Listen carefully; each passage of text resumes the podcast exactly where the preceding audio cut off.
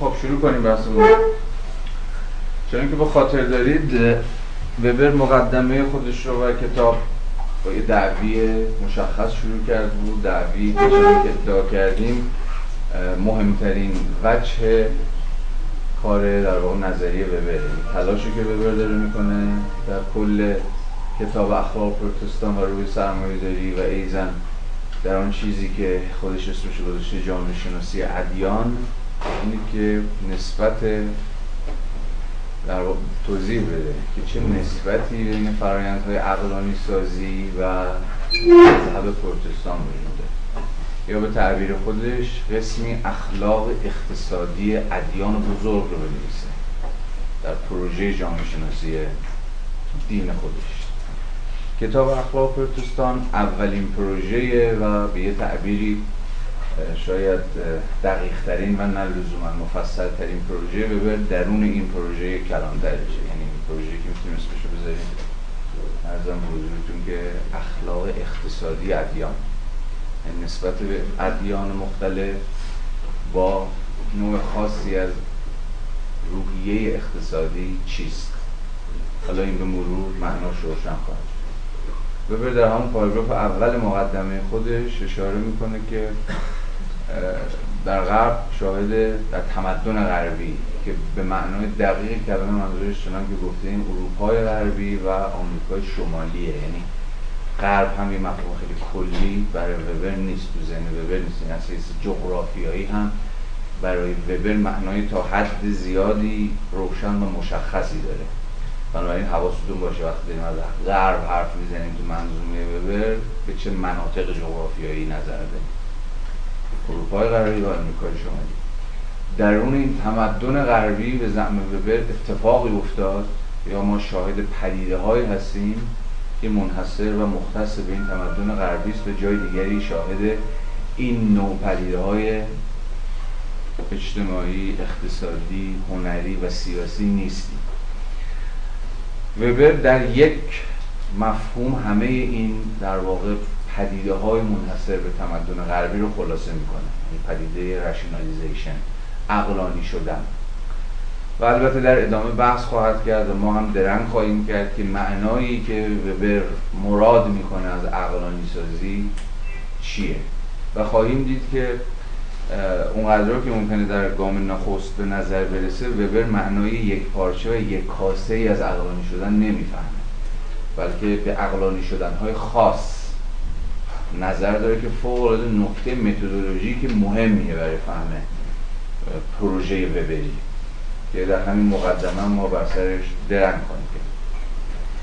ولی در هر صورت یک دعوی وبر روشنه غرب فرایند عقلانی سازی رو در حوزه های مختلف از سر گذروند که منجر به زایش و پیدایی پدیده هایی شد که شما ردشو در ورژن تکامل یافته و بلوغ یافته خودش فقط و تنها فقط در تمدن غربی می‌بینید مثال هایی هم که در واقع خودش می‌زنه رو ما تا حدی بررسی کردیم دیگه.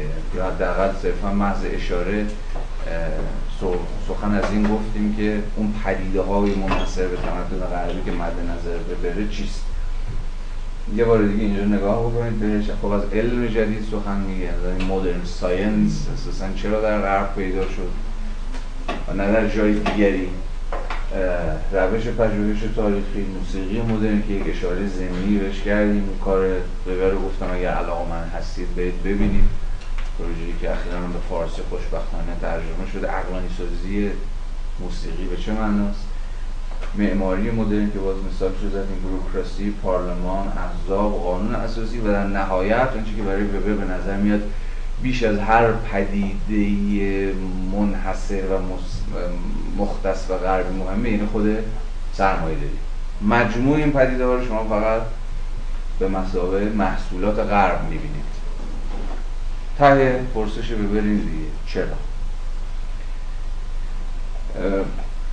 حالا باز در ادامه خواهیم دید که این نوع خاص از پرسش وبری سر از کجاها در آورد و به چه نوع پرسش های دامن زد. ما در ایران یک ورژن خیلی دست چندم از این نوع پرسش وبری داریم دیگه. کتاب های مثلا با این title یا با این عنوان که چرا غرب پیشرفت کرد و ایران عقب ماند. یا راز پی مثلا راز توسعه غرب چیست یا چیزای از این دست. یکی دوتا کتاب هم نداریم دیگه.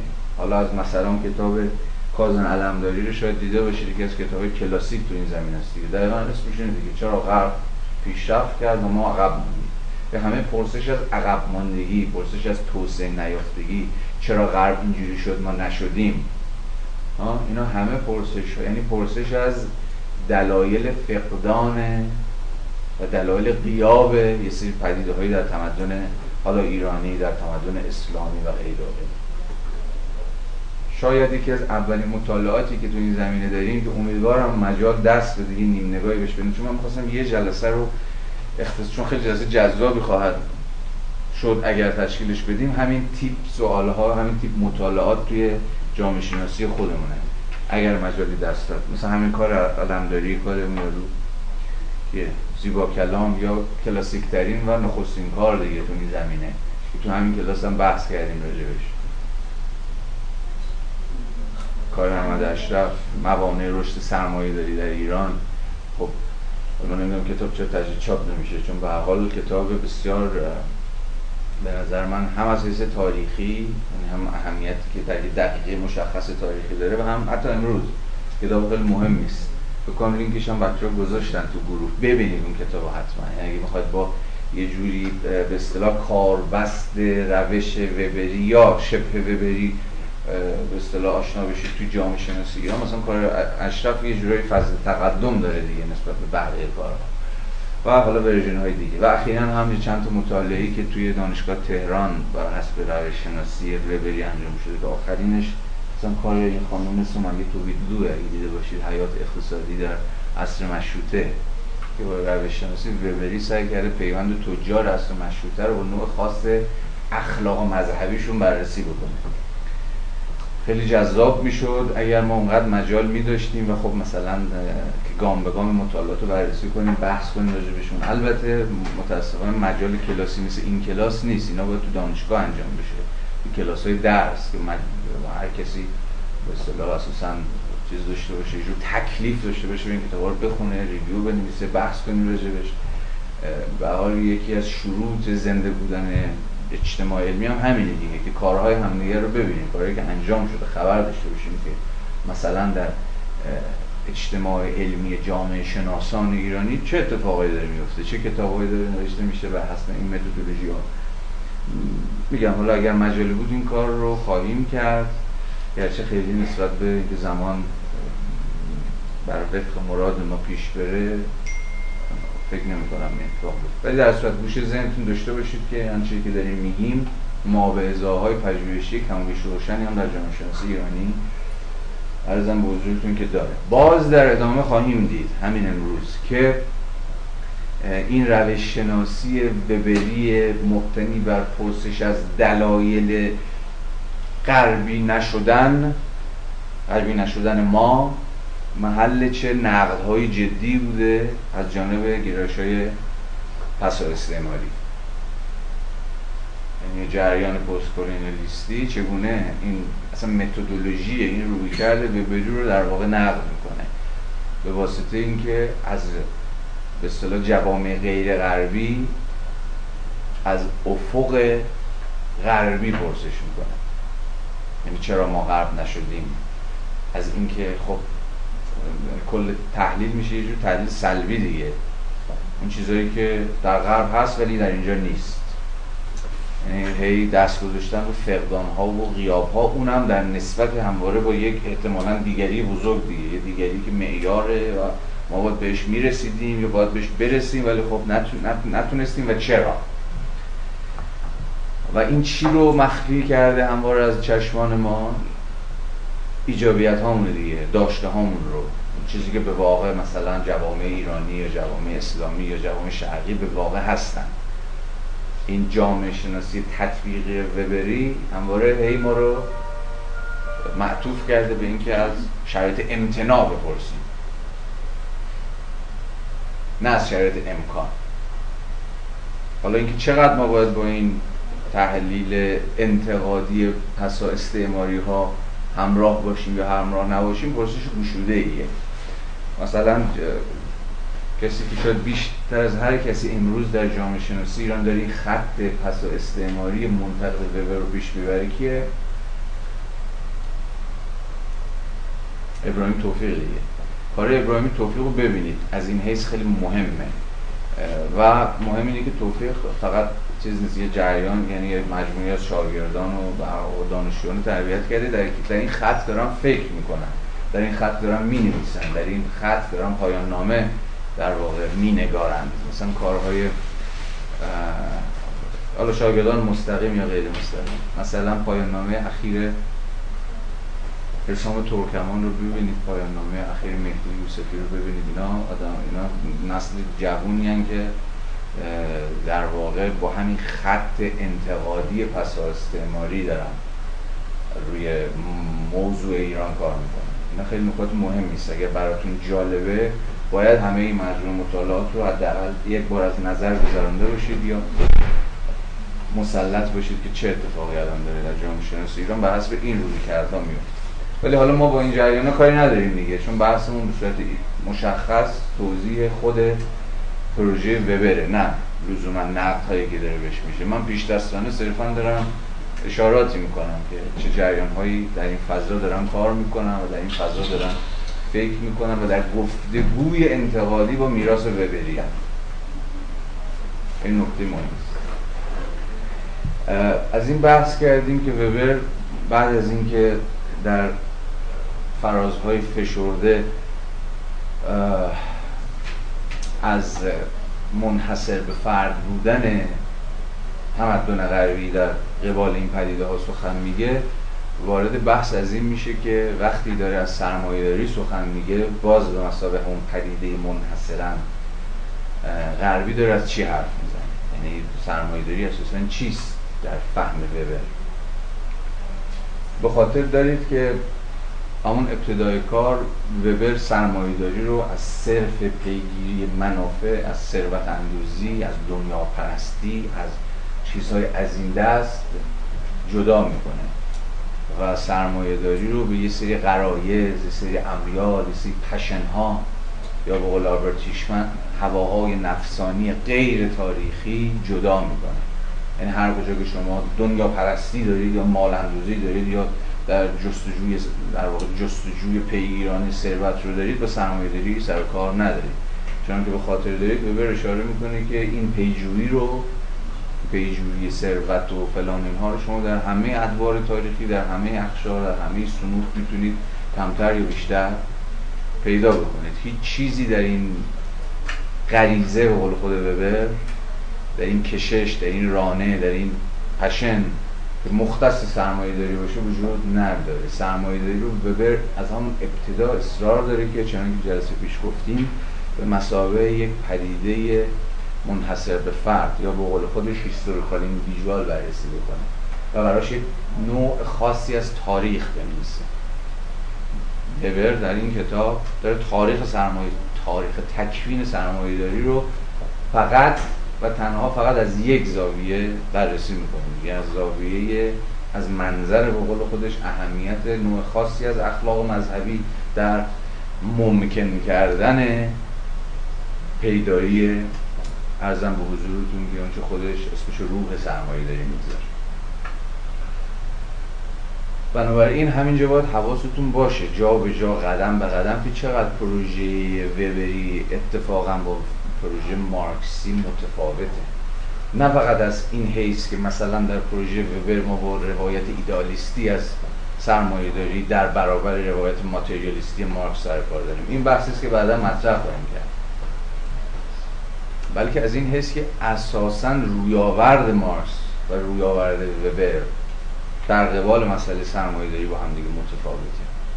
اینجا قبل از اینکه بحث رو پیش ببرم باز به یه مطالعه کلاسیک در این زمینه به ارجاع میدم که باز خوشبختانه به فارسی هست و حتما حتما بخونیدش. باز من حالا شب تو کانالم می‌ذارم تو گروه می‌ذارم پیگیری کنید. کار کارلوویت رو.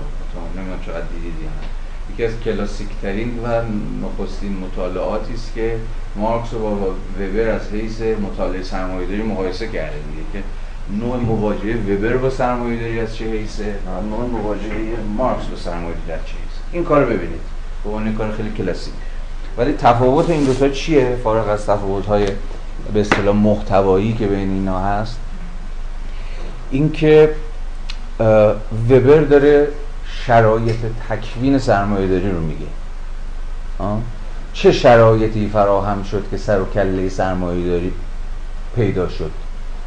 از حیث تاریخی. چه اتفاقهایی افتاد؟ چه مقدماتی؟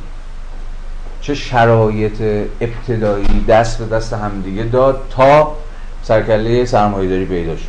یعنی دوستمون وبر داره تاریخ شکلگیری سرمایه داری میریزه اما پروژه مارکس چیه؟ پروژه مارکس نه. فارغ از اینکه بحث پیامت هم هست البته از این حس بین مارکس و وبر یه قرابتی وجود داره چون مارکس هم وبر هم نگران پیامدهای سرمایه داری بود. اما تفاوتشون از این حسه که مارکس لزوما اونقدرها دغدغه توضیح شرایط تکوین سرمایه داری رو نداره.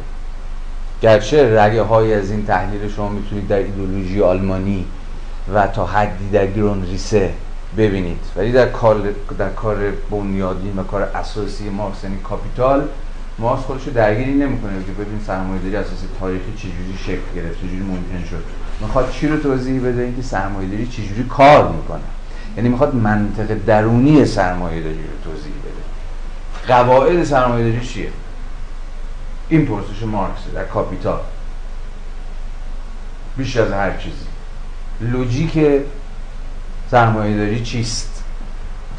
اونم باز نه چنان که خودش میگه سرمایه داری تاریخی بلکه سرمایه داری انتظاری یعنی سرمایه داری فارغ از اشکال تاریخی خودش فارغ از اینکه اینجا یا اونجا به چه شکلی تبلور پیدا کرد. اکسپرس شد. یه جور ذات سرمایه اسنس سرمایه داری چیست؟ و این, این فرماسیون اقتصادی به اتکای کدام قواعد درونی داره پیش میره و داره کار می‌کنه. این اما پروژه نیست که به بردن باز البته به در همین مقدمه که ما الان بحث خواهیم کرد تا حدی از معلفه ها و ممیزه های درونی سرمایه داری حرف می‌زنه. چون در نهایت ناگزیری بگی که وقتی من دارم از سرمایه داری حرف می‌زنم چی دارم حرف می‌زنم؟ چه چیز سرمایه داری از پیش سرمایه داری یا احیانا پس سرمایه داری جدا اما فی نفسه حواسش به یا پرابلمش معطوف به سخن گفتن از قواعد درونی منطق ذاتی سرمایه داری به ما و سرمایه داری نیست. باز چون که گفتم مسئلهش توضیح اینه که سرمایه اساس تاریخی چگونه ممکن شد سرکلش چجوری و از کجا پیدا شد. این فقط پروژه‌ای که مارکس چنان که گفتم تا حدی در ایدولوژی آلمانی دنبال می‌کنه و تا حدی در همون ابتدای گرون ریسه جلد اول گرون ریسه ولی در کاپیتال دیگه کاملا مسئلهش چنان که گفتم توضیح منطق کارکرد سرمایه است بنابراین همزمانی که داریم پیش میریم حواستون به شکل تطبیقی باید معطوف به تفاوت پرسش ببری با پرسش مارکسی باشه. حالا در یه افقی که این پروژهمون کامل شده یعنی پروژه خواندنی کلاسیکامون باید بتونید گام به گام بین پروژه همه اینا تفاوت بذارید. دورکیم هم داره به سرمایه داری فکر می‌کنه. زیمل هم داره به سرمایه داری فکر می‌کنه ها؟ ولی تفاوت اینه کجا؟ راه زیمل کجا از راه مارکس جدا میشه؟ راه دورکیم کجا از راه وبر؟ اینا همه تفاوت ها و وجوه ممیزه مهمیه که باید حواستون باشه وگرنه کل داستان رو کل این خط رو از دست می‌دید. بنابراین در خواندن نه فقط کلاسیک های جامعه شناسی در خواندن هر کسی هر متفکری هر سنتی اولین پرسشی که به نظر من همواره باید گوش ذهنتون باشه و مدام این گفتگو با متن از خودمون پرسید اینه. پرابلم این متن چیه؟ پرسش این متن چه پرسشی داره از خودش؟ یعنی می‌خواد به چه پرسشی جواب بده؟ فارغ از اینکه فکر می‌کنه چقدر موفقه در پاسخی که این پرسش میده. یعنی راه نفوذ شما به هر تکستی به هر تکستی. دقیقا نفوذ به پرابلم محوریه و خورد پرابلم های اون متن اینجاست که می‌تونید تفاوت ها رو تشخیص بدید و ای بسا شباهت ها اشتراک ها و همراهی ها و همگرایی ها؟ پس اینو باز من به شکل ارزم به حضورتون پیش دستانه گفتم تا حواستون به این نکته جلب باشه. اما الان می‌تونیم به فشردگی از این بحث کنیم که معلفه هایی که حالا وبر برای سرمایه داری برمی شماره چیه؟ و وبر سرمایه داری رو به مسابقه یک تفرد تاریخی به مسابقه یک هیستوریکال ایندیویدوال به اتکای چه ممیزه هایی توضیح میده موافق باشید گاه مگام با همدیگه پیش میریم تا ببینیم که روایت دوستمون چیه.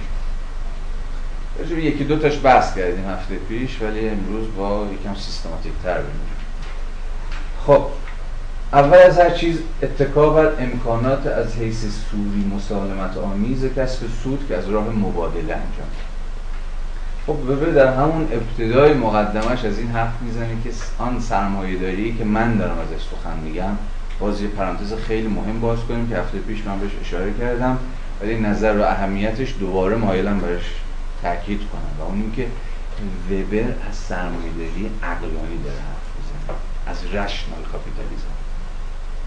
تایید می‌کنه که سرمایه داری های غیر عقلانی هم داریم چنان که هفته پیش بحث مختصری کردیم. سرمایه داری ماجراجو سرمایه داری قارتگر سرمایه داری دولتی. سرمایه داری رباخار و غیره و غیره و غیره. اما آنچه که وبر داره ازش حرف می‌زنه میگه نوع سرمایه داری که در غرب یعنی اروپای غربی و آمریکای شمالی اتفاق افتاد ویژگیش رشنال کاپیتالیزمه حالا این رشنال بودن این سرمایه داری موضوعی است که الان داریم سرش بحث می‌کنیم. چه چیز این سرمایه داری رو رشنال کرد؟ که سرکلش فقط در غرب پیدا شد و نه در جاهای دیگه. همه این مؤلفه هایی که وبر در ادامه داره سرش بحث می‌کنه به زم وبر مؤلفه های مختص به تمدن غربی. حالا جا به جا خواهیم. پس رکن اول سرمایه داری اقلانی غربی این که مبتنی بر اکسچنج مبادله است. یعنی شما دو طرف دو طرف دارید.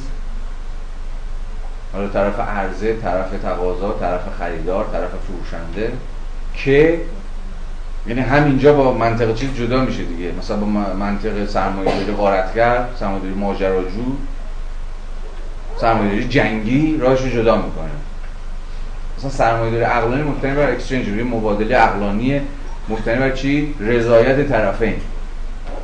یعنی من و شما در یک رضایت متقابلی در یک توافق دو جانبه ای وارد فرایند بیزنس وارد فرایند تجارت وارد فرایند فعالیت اقتصادی با هم دیگه میشیم. بنابراین ویژگی عمدهش چیه؟ مسالمت آمیز بودنشه دیگه. صلح آمیز بودنشه. قانونمند بودنش حالا ارکان این چیزو خواهیم دید. اینکه تحت چه شرایطی یک مبادله مسالمت آمیز خواهد بود؟ یه شرایطی می‌خواد دیگه. یه ملزوماتی می‌خواد. در ادامه وبر خواهد بود که ملزومات عقلانی شدن سرمایه داری مبتنی بر مبادلی چیه؟ که راجبه چند تاش با هم دیگه جلسه پیش بحث کردیم. بنابراین مسئله وبر اینه که سرمایه داری عقلانی فرمالی یعنی از حیث سوری مساهمت آمیزه یعنی شرایط فرمالی وجود داره که چنانکه گفتم در ادامه خواهیم دید که این مبادله رو تبدیل می‌کنه نه مبادله مبتنی بر فرادستی فرودستی نه رابطه مبتنی بر حاکم محکوم بلکه یک فرایند اساسی سوری. مبتنی بر توافق مبتنی بر رضایت مبتنی بر مصالحه. یا هر چیزی شبیه این. وچه دوم که از دل همین شرط اول در میاد این که سرمایه داری اقلانی مبتنی بر مبادله مسالمت آمیز نمی‌تونست وجود داشته باشه مگر اینکه چیزی چون رکن دوم نهادی به نام بازار وجود داشته باشه. یعنی اون مبادله که ما داریم ازش سخن میگیم مثلا شرط امکانش وجود یک بازار در مقام یک نهاد در واقع تثبیت شده قانونمند و رویه منده مثلا ما تاریخ به این معنا تاریخ بازار خیلی مهمه برای فهم ارزم به حضورتون که سرمایه داری به معنای وبری کلمه. بازارها چجوری شکل گرفتن؟ بازارها در تمدن غربی مبتنی بر کدام تاریخن؟ مبتنی بر کدوم پیش زمینه ها و ملزوماتن؟ باز یکی دیگه از مطالعاتی که به الهام از وبر شکل گرفت همین مثلا مسئله فقدان بازارها مثلا در تمدن اسلامی. که البته خودش جای بحثه. دیگه واقعا بازارها در تمدن اسلامی وجود نداشتن. یا اگه وجود داشتن ویژگیشون چی بود؟ چه فرقی مثلا با بازارهای غربی دارن؟ خود بازار باز مستلزم چیه؟ چه شروطی داره؟ چه هایی داره که الان بسش ارزم به حضورتون که صحبت می‌کنیم یکی از مهمترین ویژگی هایی که ببر بر بازارهای غربی برمی شماره پیوند این بازارها چیه؟ شهریه شهرهای مستقل همون بورگ ها از این حیث کتاب شهر در گذر زمان وبر که باز خوشبختانه به فارسی ترجمه شده خیلی مهمه. یه مطالعه مفصل وبر راجع به تاریخ شهرها در قرون وسطا راجع به تاریخ شهرها در همون اروپا غربی و نشون دادن اینکه چگونه نطفه های سرمایه داری یا عبارت بهتر نطفه های شکلگیری بورژوازی در مقام طبقه پیشبرنده مناسبات سرمایه داری ریشه در بورگ های قرون وسطایی داره. یعنی در شهرهای اروپایی. که باز به زنبه ببر ما معادلش رو در مثلا تمدن اسلامی نمی‌بینیم. خود همین احمد اشرف حتی یه کاری هم داره راجع به همین داستان شهرها. شهرها در جهان اسلام. کسی دیده این کارو؟ اونجا مقاله مقاله مفصله. اونجا باز می‌خواد نشون بده که چرا باز معنای وبری ما شهر نداشتیم در تمدن یا ویژ یا به عبارت ویژگی شهرهای اسلامی چیه؟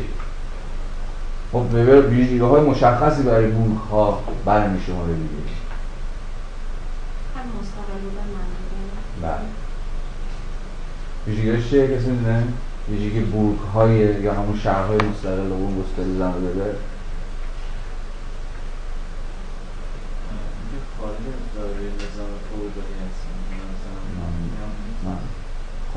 فودالی نیست. مثلا بخشی از حیات واقعا جامعه فودالیه بهتر از اون اماتی که مثلا رعیت نشینش داره پایین کنه شما اون سیستم کلیشه قلعه دوره قوم روی شهر همچین چیزی نداشتن روی شهر بندش تا یه حدی. ولی خب همواره خود شهرها درون منظومه کلیتر فرماسیون فودالیستی دارن عمل می‌کنن. ویژگی‌هایی که به برمی رو در واقع پنج ویژگی خیلی مشخصی دیگه. اینکه با برد در واقع با برج و باروهای مشخص حفاظت میشن مبتنی بر بازارهایی که اون بازارها محل مبادله کالاها و محصولات همون در واقع مزارع کشاورزیه. وجود دادگاه های مدنی کمابیش مستقله برای حل و فصل در واقع عرضم به حضورت که تنش ها و اختلاف ها و غیره و غیره وجود تا حدی یه جامعه در واقع مدنی باز به معنی قرون وسطایی کلمه است که اتکاش به چیه؟ وجود اصناف و رسته های مستقل. مثلا این اصناف خیلی مفهومه همون corporation ها یا estate ها estate با e e s t a t e این خیلی مهمه.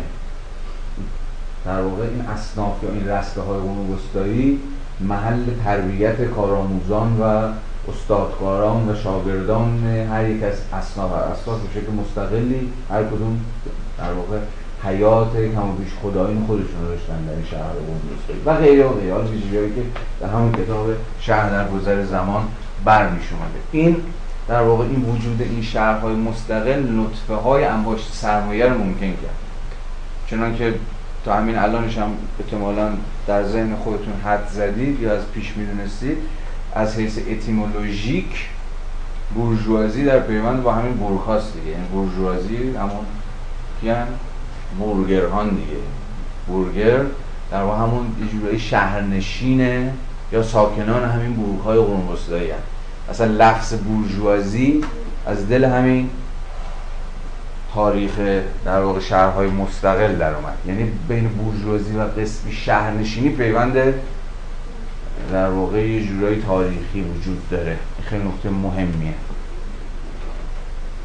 و همینجاست که شما می‌تونید حدس بزنید که چرا مثلا در ارزان به حضورتون که ترجمه جامعه بورژوایی یا در واقع یه جور برکلیش گماینشافت به سیویل سوسایتی در زبان انگلیسی. چون مفهومی که به سیویل جامعه مدنی ترجمه شده به آلمانی چیز دیگه جامعه بورژواییه. مثلا هگل وقتی تو کتاب عناصر فلسفه حق از جامعه مدنی حرف می‌زنه در واقع جامعه بورژوایی حرف می‌زنه. رسما ترمی که به کار همین جوری برگلیش گمانشافته ولی به انگلیسی ترجمه شده به جامعه مدنی. یکی از سوالهایی که همواره وجود داشت خب چرا جامعه بورژوایی بود بشه؟ جامعه مدنی.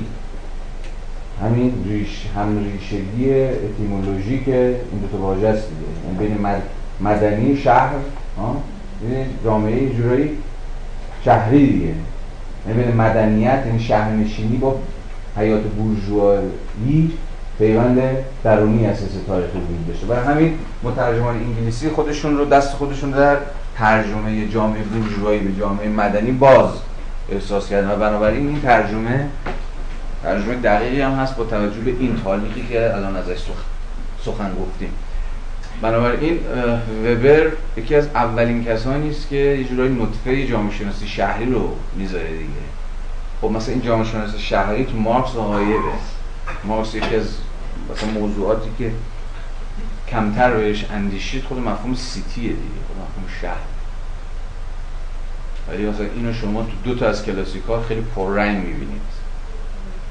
یکی تو وبر البته با توجه به جور جامعه شناسی تاریخی شهر و یکی زیمل جور جامعه شناسی شهر مدرن.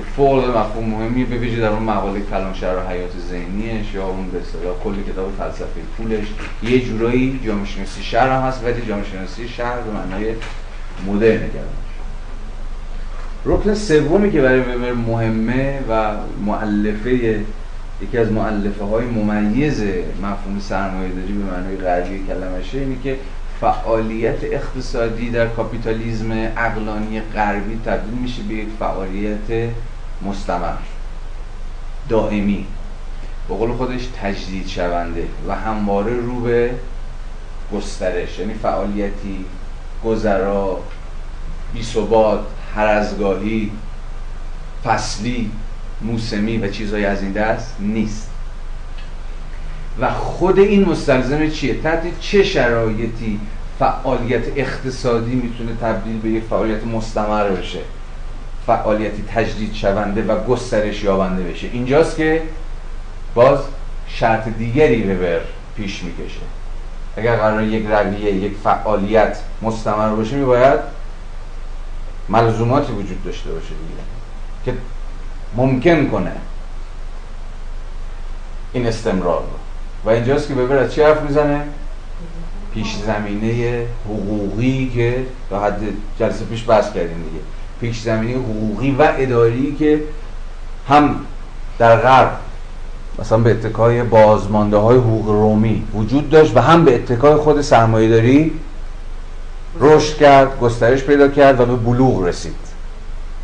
یعنی شما نمی‌تونید از فعالیت اقتصادی به معنای همین مستمر رو خودش سخن بگیر در مقام یک فعالیت گسترش یابنده و تجدید شونده سخن بگید. اگر پیش زمینه حقوقی که ممکن بکنه این نوع فعالیت ها رو وجود نداشته باشه. یکی از دلایلی که اساسا امکان پا گرفتن سرمایه داری در مثلا تمدن ایرانی یا اسلامی رو ممکن نکرد که چنان که بسیار هم بحث شده بر سرش همینه دیگه. فقدان زوابط قاعده ها و زمانت های اجرایی حقوقی. حالا اینجا در واقع باز چنان که می‌بینید وبر نطفه های جامعه شناسی حقوق رو هم بعضهاش میپاچه. فوق العاده موضوع مهمیه. یعنی جامعه شناسی حقوق. به اتکای یه جورایی میراث وبریه که شکل می‌گیره. و جامعه شناسی حقوق و مدیریت دیگه. که باز هفته پیش هم سرش سخن گفتیم ولی باز حواستون دوباره جلب می‌کنم به همون ماجرای دوگانه ای که وبر در همون کتاب روش شناسیش هم بحث می‌کنه دیگه. پدیده های مربوط به اقتصاد و پدیده های مشروط به اقتصاد. یعنی هم آمیزی این دوتا رو مثلا در همین جامعه شناسی حقوق وبر می‌تونید ببینید دیگه.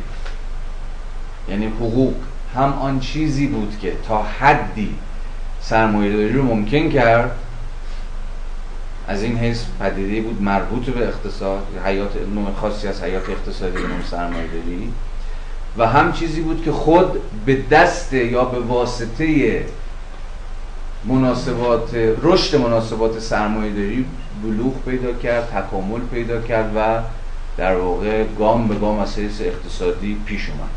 یعنی تبدیل شد به یه پدیده مشروط یا مسبوق به اقتصاد. یعنی هم به مسابقه مقدمه هم به مسابقه نتیجه. عمل کرد. این همه تلاشی ببینید که هم پیوندی این دوتا رو به شما نشون بده دیگه. یعنی حد سرمایه داری بدون حدی از حقوق نمی‌تونست شکل بگیره در غرب ولی خود همین سرمایه داری بود که خود این حقوق رو هم ارزم به حضورتون که شرح و بست ویژگی چهارمی که به ازش سخن میگه و ویژگی بسیار مهمی هم هست. جدایی خانه یا جدایی اداره خانه از مؤسسه اقتصادیه یا جدایی خانه از بنگاه. در فودالیزم شما چنین چیزی ندارید. یعنی حتی از حیث جغرافیایی حتی از حیث مکانی هم تفاوتی بین خانه و مؤسسه اقتصادی یا بنگاه وجود نداره یا جدایی خیلی جدایی کمرنگیه دیگه. این دوتا حتی از حیث ادعای ببرین که حتی از حیث جغرافی و مکانی هم رفته رفته از هم جدا میشن و هر کدوم منطق خاص خودشون رو پیدا می‌کنن. یعنی اقتصاد فودالی تا حدی یه جور اقتصاد خانه خانگی هم هست دیگه. آها و اینجاست که ما می‌رسیم به مفهوم مدرن اقتصاد. مفهوم اویکونومیای یونانی تبدیل میشه به اکونومی مدرن. چون که می‌دونید در واقع توی در واقع یونانی ها و حالا مشخصتر از همه خود ارسطو عقل عملی سه تا وجه برای عقل عملی قائل بود دیگه یا دانش های عملی قائل بود. اویکونومیا که ترجمه میشه به تدبیر منزل یعنی امورات خانه. چگونه باید امور خانه رو مدیریت کرد اداره کرد. ارزم به حضورتون که اخلاق چگونه میباید رفتار فرد یا همون به عبارت رفتار شهروند در پلیس میباید سامان پیدا بکنه و خود سیاست خود پلیس چگونه میباید اداره بشه؟ یعنی اقتصاد اخلاق و سیاست سه رکن عقل عملی یا دانش های عملی از یونان باستان به این سمت دیگه. چون که می‌دونید این تقسیم بندی هم تقسیم بندی که در جهان اسلام پذیرفته میشه دیگه. ولی در واقع خیلی کم رشد می‌کنه در جهان اسلام. اساسا عقل عملی به ویژون دوتای اول یعنی اوکونومیا تا حد خیلی زیادی غایبه در تمدن اسلامی و ایزن اخلاق. و یونانی کلمه که تا حدی شما یه فکر کردن به سیاست رو دارید اونم حالا توی ورژن خاص خودش. ولی به هر صورت اویکونومیا که همون در واقع ریشه شکل گرفتن مفهوم اکونومی به معنی مدرن کلمه است ناظر بر چی بوده؟ تدویر امور خانه یعنی اساسا زندگی اقتصادی برای یونانی ها و بعدها تا حدی در در تمدن اسلامی چیزی نبوده جز همین رفت و فتح امور منزل و زندگی اقتصادی هم زندگی که اصلا قلم رویش هم قلم روی خانه است قلم روی بیرون از خانه که میشه همون قلم روی شهر ساحتی چیه؟ سیاست دیگه یعنی شهر ربطی به زندگی اقتصادی نداره یعنی شما وقتی به عنوان شهروند پاتو وارد شهر می‌ذاری باز به یونانی کلمه درون قلم روی چی هستی؟ قلم روی سیاستی حالا فارغ از این بحث بسیار مفصلی که میشه حالا به, ارزم حضورتون که تفصیل بسرش بحث کرد اما اتفاق مهمی که میفته به اتکای سرمایه داری مدرن که ببرن روش دست می‌ذاره اینه که او اکونومی ها تبدیل میشه به اکونومی. یعنی دیگه حیات اقتصادی منحصر به قلم خانه نیست بلکه خود حضور اجتماعی فرد در بیرون از قلم روی خانهش اتفاقا همون ساحت فعالیت اقتصادی میشه. قلم روی خانه تبدیل میشه به چی؟ هر چقدر که جلوتر میایم. فراغت دیگه. به قلم رو فراغت به قلم رو ایژوکیشن و چیزهای از این دست تبدیل میشه. اتفاقا قلم رو بیرون قلم رو جامعه یا همون قلم رو پلیس به معنای یونانی تبدیل میشه به قلم رو فعالیت اقتصادی. و این بعدا میشه مثلا مبنای نقد مثلا کسی مثل آرنز دیگه. جو تمدن جدید که از نقد آرنز اینه که بیش از پیش بیش از همیشه قربانی همه خواهی فعالیت اقتصادی شده. به اون معنایی که خودش از لیبر می‌فهمه. حالا بماند. موضوع مستقلی است. بنابراین به زعم وبر سرمایه‌داری جدید این دوتا رو از هم جدا می‌کنه. خانه رو از بنگاه. و اون چیزی که بیشتر و بیشتر گام به گام دست بالا پیدا می‌کنه چیه؟ اتفاقا بنگاهه. بنگاه اقتصادی مؤسسه اقتصادی که تبدیل میشه به زمبر مهمترین نهاد اصلا جامعه جدید که در واقع همون جامعه سرمایه داریه و بیشتر بیشتر دیگر حوزه ها رو تو خودش فرو می‌بره و تو خودش اتقام می‌کنه و اون دیگر قلم ها رو می‌خوره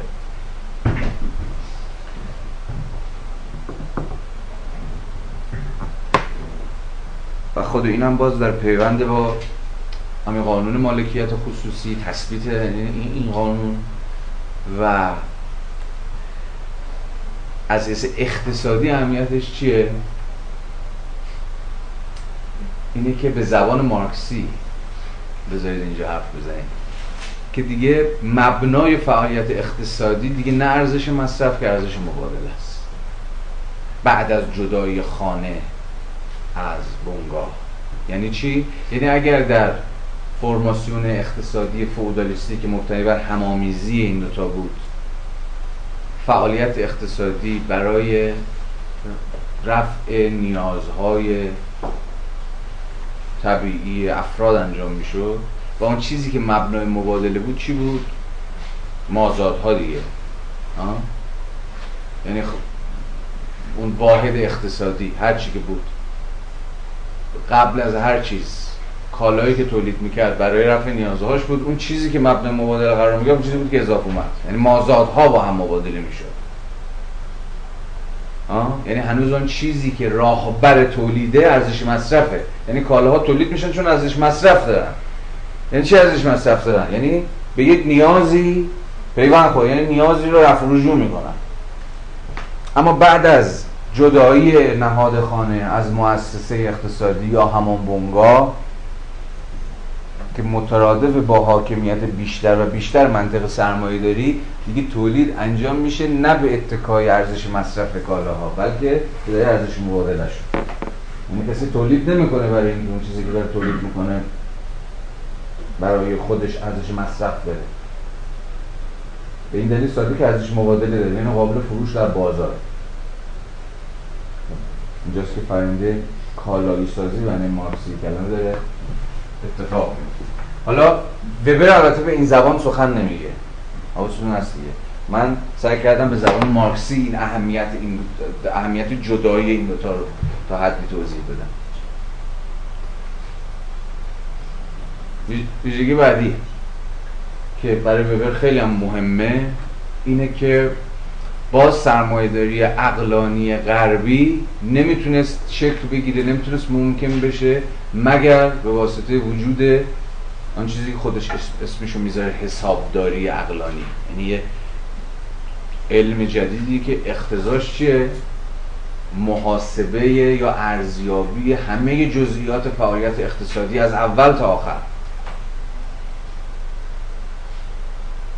و این اصلا دامن زد به یک به اصطلاح تکنیک جدیدی به نام حسابداری که مبتنی بر همین چنان که می‌بینید اینجا هم نوشتم تهیه ترازنامه ها و بیلان های مالی در ابتدا و انتهای دوره مالی یا همون شکلگیری حسابداری عقلانی که در اینجا پای کلی مسائل وسط میاد دیگه.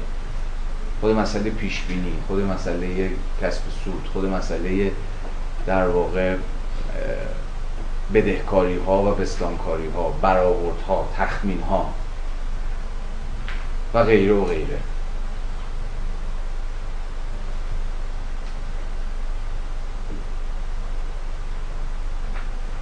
مثلا حتی وبر در واقع یه جورای کشف اعداد اعشاری رو به حسابداری مدرن غربی نسبت میده البته میگه هندی ها میشناختن اعشار رو ولی نتونستن به حسابداری مدرن برسن. اهمیت باز اینجا اون بخش بعدی رو می‌بینید دیگه. جامعه شناسی علم تو ببینید. این اصلا اینکه اعداد اعشاری اهمیت پیدا کرد در پیوند با نوع خاصی از باز مبادلات اقتصادی بود که اختضا می‌کرد شکلگیری یک حسابداری عقلانی شده. یعنی اگر سرمایه داری یا اقتصادش نبود ای بسا اساسا نظام اعداد اعشاری هم به این درجه از تکامل و به این درجه از به اصطلاح بلوغ علمی نمی‌رسید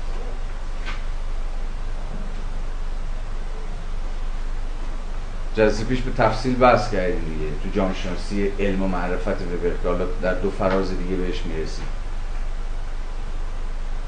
یادتون هست؟ نه؟ که گفتیم یه جور الگوی تحلیلیه که به شدت هم به درد ما می‌خوره. حتی در قبال مایی که به نظر میاد خب علوم وارداتیه دیگه. اصلا ربطی به تاریخ مندی ما نداره. رفتیم از اینجا برداشتیم آوردیم. در صورتی که چنان که پیشنهاد دادم و البته باید این مطالعات تجربی کارآمدیش یا ناکارآمدیش اثبات بشه فکر می‌کنم که این الگوی تحلیلی جامعه شناسی علم ببری کارآمد به توضیح تاریخ تکوین علوم جدید در ایران یک دو تا مثالش رو زدم دیگه آه؟ زدم؟ خب آه. و ویژگی که یه جورایی برای وبر از همه مهمتره شکلی سازمان اخلاقی کار از حیث سودی آزاد و همون اقلانی سازی کار یعنی چی؟ یعنی چی سازمان اقلانی کار از حیث سوری آزاد بروکراسی یعنی چی؟ یعنی چی بروکراسی؟ یه سازمان اقلانی که سلسله مراتبیه و میشه توی این مراتب هم یعنی سازمان اقلانی کار از حیث سوی آزاد یعنی بروکراتیک شدن کار یعنی کار تد... کار بروکراتیک میشه. از حیث سوری آزادش یعنی چی؟ اینو بگید کار از حیث سوری آزاد است یعنی چی؟ مسئله عمده وبر یه جورای مقایسه نیروی کار در فئودالیسم با نیروی کار در مرسی سرمایه داری دیگه. نیروی کار در فئودالیسم ویژگی عمدهش چیه؟ ویژگی عمده صرف چیه؟ صرف همون نیروی کار وابسته به زمینه دیگه. یعنی چسبیده به زمین وقت از زمین نمی‌تونه جدا بشه. همواره تحت قیمومیت مال حال مالک هم یا ارباب در او از حیث حقوقی وابسته به زمینه. یعنی چی؟ یعنی شما اساسا از حیث سودی از حیث حقوقی نیروی کار رو نیروی کار آزاد نیست ولی کاملا وابسته است. به این معناست که اتفاقا برده است مثلا اینکه فودالیزم مثلا نظام بردگی یا نظام ارباب رعیتی یا هر چیزی شبیه از همین حیث یعنی شما رعیت دارید در حال بهترین حالت نه شهروند. اما توی سرمایه داری نیروی کار یا همون طبقه کارگر شهرونده. یعنی فرد صاحب حقوقه. از اما باز اینجا فرمالی یعنی سوری آزاده. یعنی چی سوری آزاده؟ یعنی نیروی به قول مارکس دیگه هر تنها چیزی که داره چیه؟ نیروی کارش دیگه می‌تونه بفروشه می‌تونه نفروشه. هیچ چیزی او رو ملزم به فروش نیروی کارش نمی‌کنه.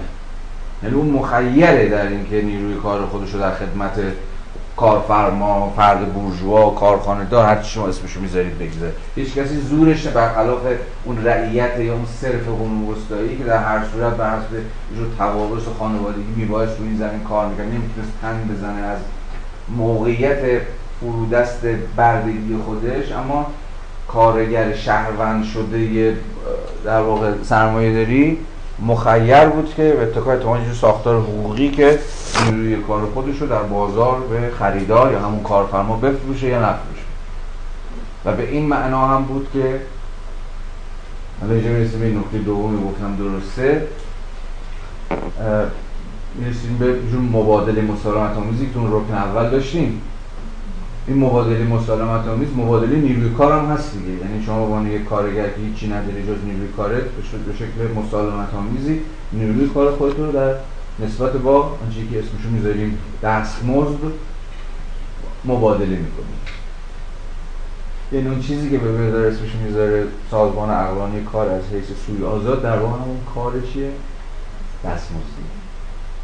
دستمزد مستلزم اینه که نیروی کار بیشتر از حیث از حقوقی آزاد شده باشه.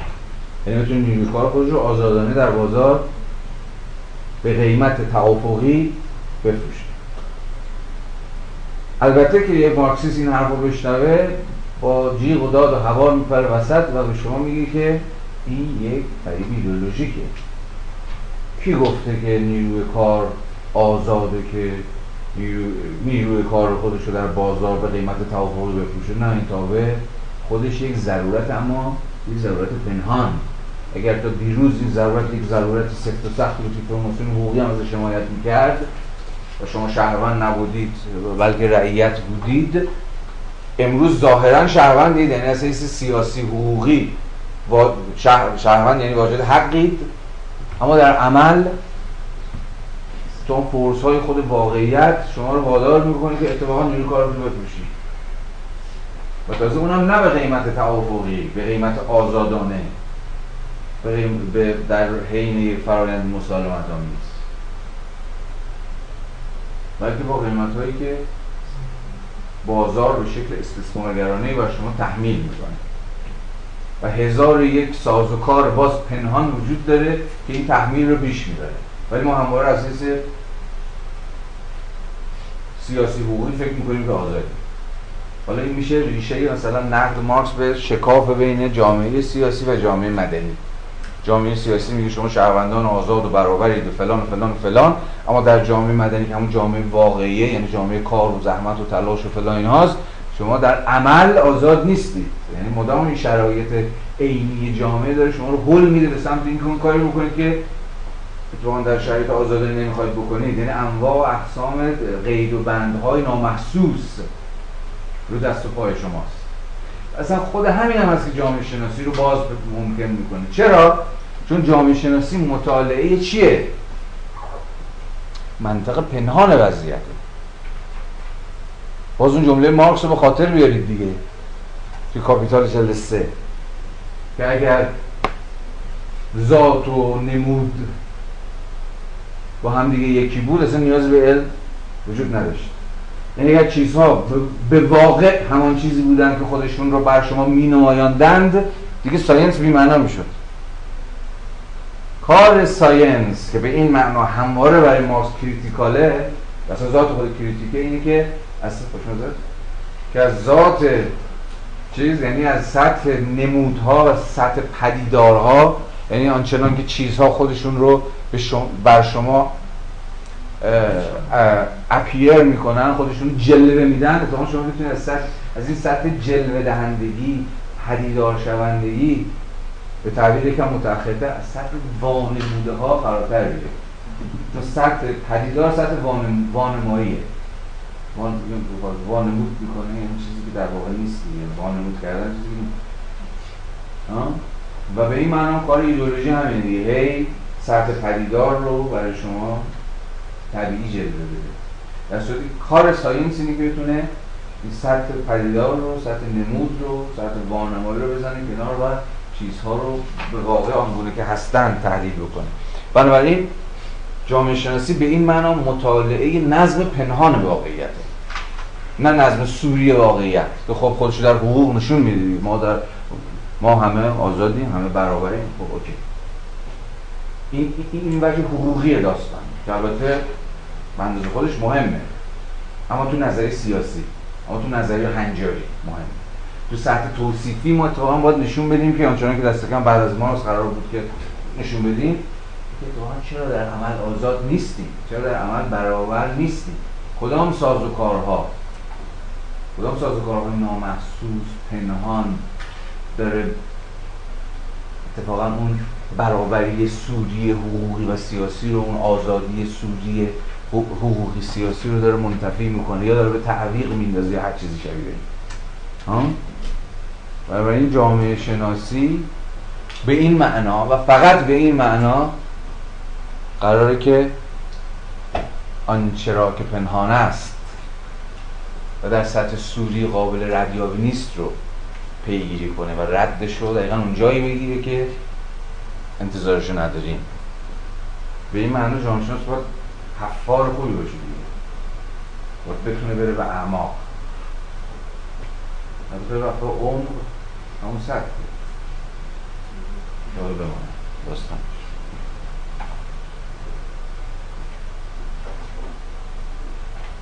بنابراین وبر نیروی کار دستمزدی رو و همه عواقب و پیامدهایی که کار دستمزدی داره رو یکی از ارکان شکلی سرمایه‌داری جدید سرمایه‌داری نمی‌تونست ممکن بشه مگر به اتکای ویج لیبر کار مزدی. لیبر کار مزدی. و خود این کار مزدی هم به زم او درون یک سازمان اقلانی ممکنه. که خود نیروی کار رو سامان میده مدیریت می‌کنه سامان جایابی می‌کنه مکانیابی می‌کنه تربیت می‌کنه و غیره و غیره.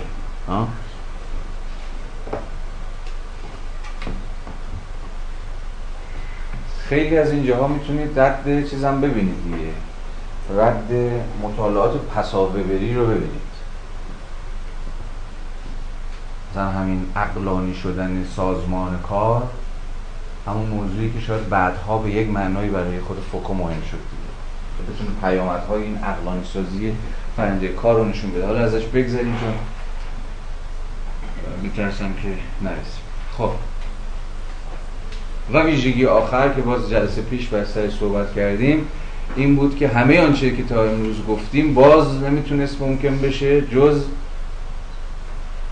به واسطه سوار شدن روی امکانات فنی علوم. این یعنی علوم جدید امکانات فنی امکانات تکنیکالی رو به وجود آوردن که سرمایه داری می‌تونست بر وفق اونها در هماهنگی با اونها پیش بره. که باز اینجا می‌بینیم که با وبری سر کار داریم که داره مقدمه بر جامعه شناسی علم و معرفت می‌نویسه که جلسه پیش بر سرش مفصل بحث کردیم و من الان دیگه درنگ نمی‌کنم. خب همه این ویژگی که ازش حرف زدیم ما رو به چی میرسونه؟ به این که وبر وقتی داره از سرمایه حرف می‌زنه باز رفته پیش گفتیم داره از قسمی conceptual constellation حرف می‌زنه یک منظومه مفهوم.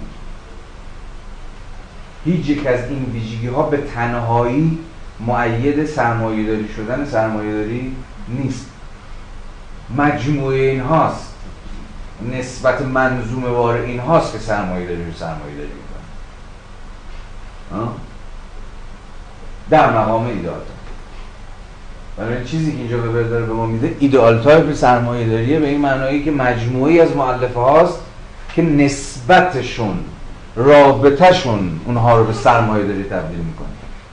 پس چیزی که برای مهمه یا اصلا برای فکر کردن به مفاهیم به مثابه منظومه ها نسبت این مؤلفه ها و ممیزه هاست با هم. این چیزی که باید بتونیم توضیح بدیم و به سعی کنیم توضیح بده هم پیوندی این هاست. نسبت این هاست. از هر کدوم از اینها شروع بکنید به دیگر, به دیگر ویژگی ها می‌رسید دیگه. یعنی کاملا در هم تنیدن و هم بستن. در مقام یک ideal type اما چون که می‌دونیم کار یک ideal type به مثابه یک ابزار تطبیقی اینی که نشون بده که هر یک از مؤلفه هاش در historical individual های متفاوت در تفرد های تاریخی متفاوت چقدر تحقق پیدا کردن یا چقدر تحقق پیدا نکردن. یعنی این ideal type ی که الان در حال ترسیم ideal type سرمایه‌داری وبری بودیم دیگه. در مثلا سرمایه‌داری ایرانی می شود بحث کرد که کدام یک از این مؤلفه ها تحقق پیدا کرده سر و کله‌ش پیدا شد کدام یک نشد. اساس تطبیقی. یادتونه؟ وبر گفت ایدال چیه؟ یه مفهوم حدیه دیگه. limiting concept یه مفهوم حدیه. یعنی واقعیت به همون مصادیق تاریخی همواره بهش نزدیک ازش دور میشه. بنابراین ارزش ideal type ارزش کاربردی ابزار دیگه. ابزار برای تطبیق.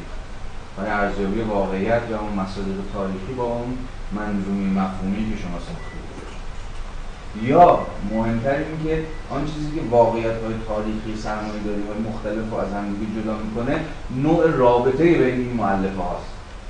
نوع رابطه که این معلفه ها مثلا در سرمایه داری آنگلو ساکسونی دارن مثلا در قرن 16 هم یا قرن 17 هم با نوع نسبت و نوع ترکیب این معلفه ها با هم دیگه مثلا در سرمایه داری ایران قرن 21 با هم دیگه اساسا متفاوته یعنی چیزی شما باید بهشون بدید عملا دو تا چیزه. نسبت این معلفه ها چیه؟ و اینا چجوری با هم ترکیب شدن؟ یا ای بسا کدوم یک از این معلفه ها حاضرن کدوم یک از این معلفه ها غایبن؟ یا کدام معلفه های جدیدی سر و کلش پیدا شده؟ بهتون هست؟ ببینید گفت هیچ ایدال نیست که اساس کامل باشه. همواره یعنی هیچ مفهومی نیست که دینامیزم به واقعیت پیش بره ولی خود مفهوم همچنین سفت و سخت درجه خودش هی شما باید چیکار کنید؟ مفاهیمتون رو بازآفرینی کنید. بازآفرینی مفاهیم. همون بازآفرینی داده پاس باید بده به خاطر دارید این خیلی نکته مهمی ها. یعنی دینامیزم خود مفهوم. در نسبت به چیه؟ دینامیزم خود واقعیته. چون هی مدام باید بازبینی کنید بازاندیشی کنید تجدید نظر کنید چیزایی رو. یعنی هی یک مفهوم باید بتونه تو خودش خودشو در خودش بازاندیشی بکنه. یعنی به این من اساسا جامعه شناس نمی‌تونه رویزیونیست نباشه. تجدید نظر طلب دیگه. هی باید تجدید نظر طلب بشه. به این معنا یه مارکسیست نمی‌تونه یه مارکسیست ارتودکس نمی‌تونه جامعه شناس باشه به این معنا فقط به این معنا این یعنی مفاهیمی که ما واقعا هر چی بره این مفهوم سرجوش کاملا می‌تونه واقعا توضیح بده. اصلا از این خبرها نیست. باز اون جمله بسیار دوست داشتنی وبر رو که من از خوندم عاشق شدم و دوباره تکرار کنیم دیگه. به برخی از علوم موهبت جوانی جاودان عطا شده و جوانی این علوم مثلا جامعه شناسی نه تنها ضعفش نیست بلکه قدرتشه. پویاییشه نشانه زنده بودنشه که این مدام باید بتونه خودش در نسبت واقعیت تعریف کنه. بنابراین وبر نه از سر صرف یه جور تواضع بلکه به اتکای متدولوژی خودش از ضرورت این حرف می‌زنه که آن چیزی که من اینجا گفتم در مقدمه اونایی که خوندن دیدن دیگه. آن چیزی که من اینجا در این در قبال سرمایه داری غربی دارم میگم صرفا یه مطالعه مقدماتیه صرفا یه مفهوم پیشنهادیه که حالا ای مدام باید بازبینی بشه این مدام باید تکمیل بشه. خیلی زود احتمالا عمرش تمام خواهد شد. حتی به اونقدر آدم گشاده رو گشاده رو معنی دقیق گشوده. مثلا اوپن ماینددی هست که بفهمه آنچه که آن سامان نظری که داره بنا می‌کنه. بنا به ماهیت خودش موقتیه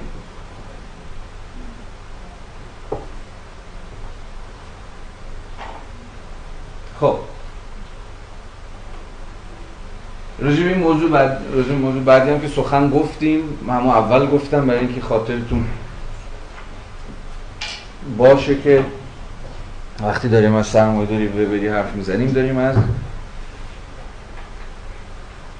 سرمایه‌داری عقلانی حرف می‌زنیم در برابر اشکال غیر عقلانی سرمایه‌داری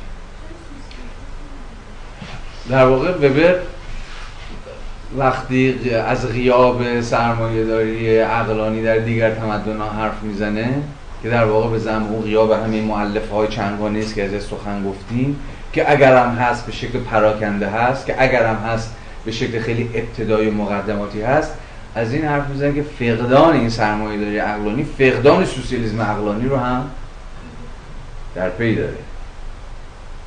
خود وبر به سراحت میگه دیگه. اینکه ما در جای غیر از تمدن غربی سوسیالیسم هم نداریم و این دلیل ساده است که سرمایه‌داری نداریم. یا سرمایه‌داری عقلانی به این معنا نداریم. صفحه سی. من نمی‌خوام بخونم. صفحه سی رو ببینید دیگه. من بخونم دیگه. بد نداره. صفحه سی اون وسط مسطا محاسبه دقیق که شالوده باقی این پدیده هاست. یعنی اون پدیده مربوط به سرمایه داری فقط بر پایه کار آزاد یعنی همون کار مزدی که راجبش سخن گفتیم امکان پذیر است. و همانطور که یا به دلیل اینکه در جای دیگری غیر از غرب اثری از یک سازمان اقلانی کار پیدا نمی کنیم اثری از, یک سوسیالیسم اقلانی هم مشاهده نمی کنیم. بدون شک در دیگر نقاط جهان نیز اقتصاد شهری سیاست های ذخیره سازی شهری مقررات مرکانتیلیستی سیاست های رفاهی شاهان ذخیره سازی شهری تنظیم اقتصادی و فلان و فلان و فلان و حتی نظریه لسفر یعنی اقتصاد مبتنی بر بالا بازار آزاد یا مبتنی بر آزادگذاری مثلا در چین شناخته شده بود. همچنین اقتصادهای کمونیستی و سوسیالیستی به اشکال مختلفی نظیر کمونیسم خانوادگی مذهبی نظامی یا دولتی در مصر کارتل های انحصاری سازمان های مصرف کنندگان وجود داشته است. یعنی در تمدن های غیر غربی. هم همه اینا رو ببر حواسش هست. همه کم و بیش می‌تونید رد اینها رو در تمدن غیر غربی هم بگیرید. اما همه اینها به شکل ابتدایی به شکل مقدماتی تکامل نیافته و غیره و غیره. تنها در غرب بود و فقط در غرب بود که اینا به بلوغ رسیدن. گرچه شهرها در همه جا از امتیاز داشتن بازار برخوردار بودند و اصناف رسته ها و انواع تفاوت های قانونی بین شهر روستا وجود داشته است. اما مفهوم بورژوا جز در غرب و مفهوم بورژوازی جز در غرب جدید در جای دیگر وجود نداشته است. همون پیوندی که گفتیم مفهوم با شهرهای مستقل قرون وسطایی هم همون بورخا و غیره و غیره داره. همانطور که ها همانطور که پرولتاریا هم در فقدان یک سازمان اقوانی که کار آزاد انضباط بخشد نمی‌توانست به عنوان یک طبقه طبقه رو باز حواستون از ایتالیک کرده. چنان که گفتم به رسم الخطها دقت کنید. رسم الخطها گویای تأکید گذاری های نویسنده روی مفاهیم هم. مفاهیمی که باید شما هم درنگ کنید. یه بند بسیار مهم. در همه جا به اشکال مختلف و مبارزه طبقاتی میان وام دهندگان و وام گیرندگان میان مالکان ارزی و دهقانان بیزمین یا رعایا یا اجاره کنندگان زمین و میان تجار و مصرف کنندگان یا مالکان ارزی روبرو می‌شویم. اما در هیچ جای دیگر آن نوع مبارزه در اروپای قرون وسطا میان صاحب کار و کارگر خانگی جریان داشت جز, جز به شکل نطفه ای جز به شکل نطفه ای وجود نداشته است. تعارض جدید میان کارفرمای بزرگ صنعتی و کارگر بگیر آزاد کاملا ناشناخته بود و عدم وجود مسائل مشابه با مسائل سوسیالیسم جدید با آن روبروست نیز از همینجا ناشی می‌شود اشاره به چیه بخش آخرش؟ اشاره به کیه؟ آباریکالله مانیفست کمونیست. همون جمله اول. تاریخ تا تاریخ تا امروز تاریخ مبارزه طبقاتی بوده است. اون جمله اول مانیفست کمونیست دیگه. وبر هم به یه معنی داره این حرف تایید می‌کنه هم داره یه تکمله این حرف می‌زنه. میگه بله درست مبارزه طبقاتی بوده کل تاریخ. اما در غرب فقط غربه که نوع خاصی از این مبارزه طبقاتی یعنی همون بین بورژوا و پرولتار شکل گرفت و این البته نکته نبود که مارکس نسبت بهش آگاه نباشه. بود خود مارکس هم دوست راحت داره این نوع از مبارزه طبقاتی خیلی مبارزه طبقاتی جدیدیه. که فقط در غرب شکل گرفت. به این دلیل که سازمان سرمایه‌داری عقلانی فقط در غرب سر تلاش پیدا شد. حالا بعدها که به مارکس بپردازیم خواهیم دید که او جا به جا هم مثلا در نبرد طبقاتی در فرانسه هم در کاپیتال اشاره به این می‌کنه که تا بورژوازی بزرگ صنعتی شکل نگیره که در خودش مولد چیه؟ طبقه پرولتره که قرار بار تاریخ رو این طبقه پرولتر بر دوش بکشه مثلا فکر و خیال گذار به وضعیت پس و سرمایه داری هم غیر ممکنه دیگه.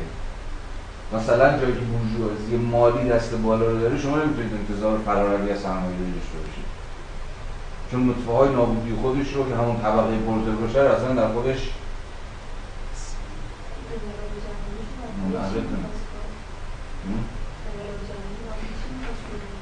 پرولتاریا دیگه اما به اتکای این دعوی که جامعه جدید چیه؟ جامعه دستخوش صنعتی شد به یک معنا ادعای بزرگ مارکس دیگه فرماسیون سرمایه داری داره میره به سمت اینداستریالیزیشن صنعتی سازی. و فقط به این شرطه که سرکله پرولتاریا پیدا میشه. در مقام اون کنان سرمایه حالا باید به تفصیل ببینیم. برسیم به مارکس خواهیم دید. یعنی شما نمی‌تونید مارکس رو منهای دعویش در قبال صنعتی شدن جوامع حالا سرمایه داری بخونید. خب این بعد خیلی از مناقشات در خود مارکسیسم دامن زد دیگه. کمتر بیشتر باش آشنایی آقا جایی که سرمایه داری پا نگرفته این پرولتاریا معنی داره.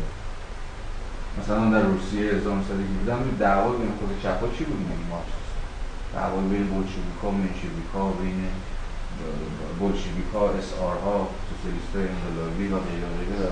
دعوا اصلی سر همین بود. تو شما خود انقلاب پرولتاری رو در جایی که اصلا پرولتاری وجود نداره پیش می‌برید در جایی که در بهترین حالت مثلا 5 درصد جمعیت پرولترن جامعه اساسا دهقانیه که بعدا لنین اون تز چیزشو داد. تز تز نبوش که بعدا اومد. یعنی برنامه اقتصادی جدید. تز تزای آفریقش که تزای انقلابیشه اینه که اوکی باشه نداره. ما متحدین استراتژیک داریم. دهقانان.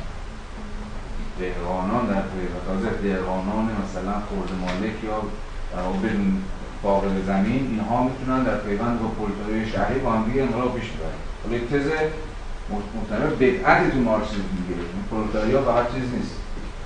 پیشبرنده تاریخ دهقانان هم هستن. اما البته ما لنین می‌گفت. هژمونی هم با پرولتاریای شهریه. یا با طبقه در واقع اون چیز حزب آوانگاردی که مشخصا یک حزب ضد سرمایه داری حالا بماند اینا رو بعدا تو مارکس می‌تونیم بحث بکنیم. بنابراین چنان که می‌بینید خود رفیقمون وبر داره به این نکته هم اشاره می‌کنه که همه اون چیزهایی که شما مختص جامعه سرمایه داری باید بفهمیدش همون چیزهایی که توضیح میدن. چرا؟ خیلی از پیامدهای جامعه سرمایه داری در جوامع غیر سرمایه داری غیر غربی هم نمی‌تونید ببینید. مثلا که اینجا داره مثالش می‌زنه سوسیالیسم. البته بعدا می‌پردازیم به موضع وبر در قبال سوسیالیسم. البته پیش دستانه همینه نقدش. نقد وبر به تجربه انقلاب 1917 همینه دیگه. انقلاب نمی‌تونه سوسیالیستی باشه. دقیقا همین داره که پرولتاریا نیست. و نه فقط به این دلیل که پرولتاریا نیست. بلکه به این دلیل ساده که بله. وقتی نقد در واقع مارکسیستاس میشه. یعنی نقد خود وبر به پروژه سوسیالیسم مارکسی که این انقلاب نه تنها به آزادی پرولتاریا منجر نخواهد شد برخلاف دعوی مارکس که به گرفتاری پرولتاریا آمد. خواهد اون دیکتاتوری پرولتاریا در واقع دیکتاتوری بر پرولتاریا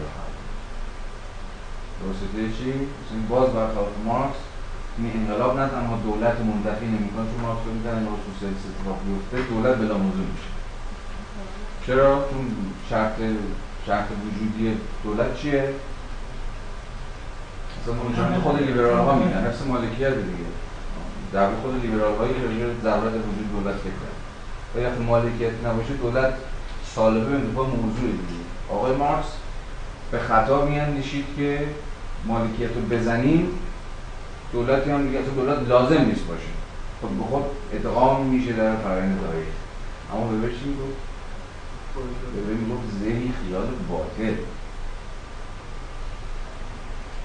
اتفاقا دولت گنده میشه. چون شما می‌خواد رفت مالی سلب مالکیت رو به اتفاق دولت بشه. چون به قول فقط دولت رو قوه قهری و این دولت نه تنها منتفی نمی‌کنه بلکه هی باز دولت بات کنه. باز یکی دلیل دیگه چیه؟ شما می‌خواد بازار رو بزنید چون تو مارکسیسم انقلابی دیگه. دیگه بازار در مورد نهاد واسط تنظیم کننده موارد اقتصادی وجود نداره. چی مناسبات اقتصادی رو قرار تنظیم بکنه؟ تو اقتصاد پس سرمایه‌داری بروکراسی یک نهاد مرکزی که چقدر از یک کالا کجا تولید بشه؟ چقدر چجوری توضیح بشه؟ این مستلزم چیه؟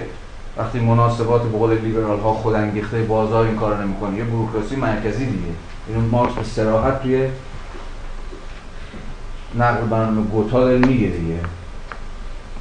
خود اینجا باز به نقل مارکس میگه. انقلاب پرولتری گنده شدن بروکراسی منجر میشه. این بروکراسی می‌خوره انقلاب. یعنی خیلی قبلتر از کسایی مثل تروتسکی که از درون خود مارکسیزم انقلاب 1917 رو دست کم در ورژن استالینی خودش به بروکراتیک شدن سوسیالیسم نقد کردن کسی چون وبر بود که پیش دستانه در سال 1918 در همون سخنرانیش در باره سوسیالیسم از این سخن گفته بود که این انقلاب نمی‌تونه چنین انقلاب به چنین منطقی نمی‌تونه به بروکراتیزه شدن سوسیالیسم یعنی به گنده شدن خود دولت منجر نشه. و نه تنها پرولتاریا آزاد نکنه ولی بلکه بیشتر بیشتر طبقه پرولتار درگیر مناسبات سلطه و نظارت بروکراتیک قرار بده خب. وبر در صفحه 33 یه بحث مهمی رو مطرح می‌کنه که ابتدای جلسه گفتم و اون اینه که وقتی داریم از اقلانی سازی حرف می‌زنیم از یک فرایند کلی یک دست و همگن حرف نمی‌زنیم. بلکه باید از چی سخن بگیم؟ اقلانیت خاص. از نوع متفاوت اقلانی شدن در قلمروهای مختلف. نگاه کنید در کلیه موارد فوق یعنی همین مثال هایی که زده بود از چیز از عقلانی شدن نوع ویژه ای از عقلگرایی مخصوص تمدن غربی وجود دارد. اما واژه عقلگرایی می‌تواند مصادیق بسیار متنوعی داشته باشد و ما این مطلب را در ادامه بحث تکرار خواهیم کرد. مثلا همانقدر می‌تواند می‌توان از انواع عقلانی شدن مخاشفه عارفانه یعنی روی کردی که از دید سایر حوزه های زندگی به طور ویژه غیر عقلانی تلقی می شود سخن گفت که از عقلانی شدن های زندگی اقتصادی، فنی، پژوهش علمی، تعلیم و تربیت، آموزش نظامی، حقوقی و اداری. به علاوه هر کدام از این حوزه ها می تواند بر حسب مقاصد و قایت های بی نهایت متنوعی عقلانی شود و چیزی که از یک نظرگاه عقلانی است شاید از نظرگاه دیگر غیر عقلانی تلقی گردد. وجود انواع بسیار متفاوت عقلانی شدن در حوزه های مختلف زندگی. بر حسب تمدن های مختلف از همینجا ناشی می شود برای تعیین تفاوت های آنها از نظرگاه تاریخ تمدن باید معین نمود که حوزه های عقلانی شده کدامند و عقلانی شدن آنها در کدام جهت صورت گرفته است. پس در وهله اول باید ویژگی های ممیزه عقلگرایی غربی و درون آن اشکال عقلگرایی جدید غربی را باز شناخت و سپس نحوه پیدایش آنها را تبیین نمود. پس حرف ورج روشنه. ما عقلانیت های مشخص متمایز در حوزه های مشخص داریم و سوال در هر گام اینه که داریم از کدوم عقلانیت در کدوم حوزه حرف می‌زنیم و این نوع خاص عقلانی شدن در کدوم جهت در کدام سمت و سو پیش رفته. چنانکه خود ببر در چند تا حوزه این کار کرد دیگه. عقلانی شدن موسیقی یعنی چی؟ یعنی این یعنی این یعنی عقلانی شدن حیات اقتصادی یعنی چی؟ یعنی یک و دو و سه. عقلانی شدن مثلا نظام حقوقی یعنی چی؟ یعنی یک دو سه و غیره و غیره. ها؟ پس برخلاف تصوری که وجود داره و جالب اینه که کسی چون فوکو هم در جوری این تز ادامه داد که وقتی داره از عقلانی شدن حرف می‌زنه داره از یک کلان روایت سخن میگه. اتفاقا بنا به نص سریع خود وبر این بابا حواسش هست که نمی‌تونه از عقلانی شدن یک دست و همگن و یک کاسه سخن میگه. که مباحث به شکل انزمامی و تاریخی در قبال حوزه های مختلف از اشکال متفاوت اقلانیت مثلا فوکو نقد کرده بود وبر دیگه. وبر یکی از کسایی که متاسفانه پروژه عقلانی شدن مسئولی کلان روایت مطرح کرد. ولی اتفاقا وبر حواسش بود که نباید تن به این خطا بده. و خودش رو کسی می‌دونست که داره تاریخ اقلانیت های خاص رو می‌نویسه دیگه. فکر می‌کنم اگه اشتباه نکنم در مقاله سوژه قدرت میگه البته مسابقه نیست. مؤخرش برای کتاب دریفوس و رابینو دیگه ساخت ساختارگرایی محیطی اونجا داره از این سخن میگه که کاری نکرده جز نوشتن اقلانیت در حوزه های خاص. اقلان نه اون که هیچ. اون که هیچ. اون که پروژه دیگه است. اون که پروژه دیگه است نقد پروژه فوکو از منحصر کردن قدرت به نهاد دولت و فلانی ها این که به کنار. ولی مسئلهش بر خود تز عقلانی شدن.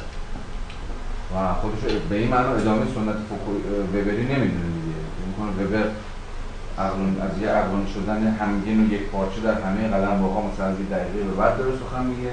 در صورتی که وبر همون حرفی می‌زنه که می‌تونه صرف فوکو باشه.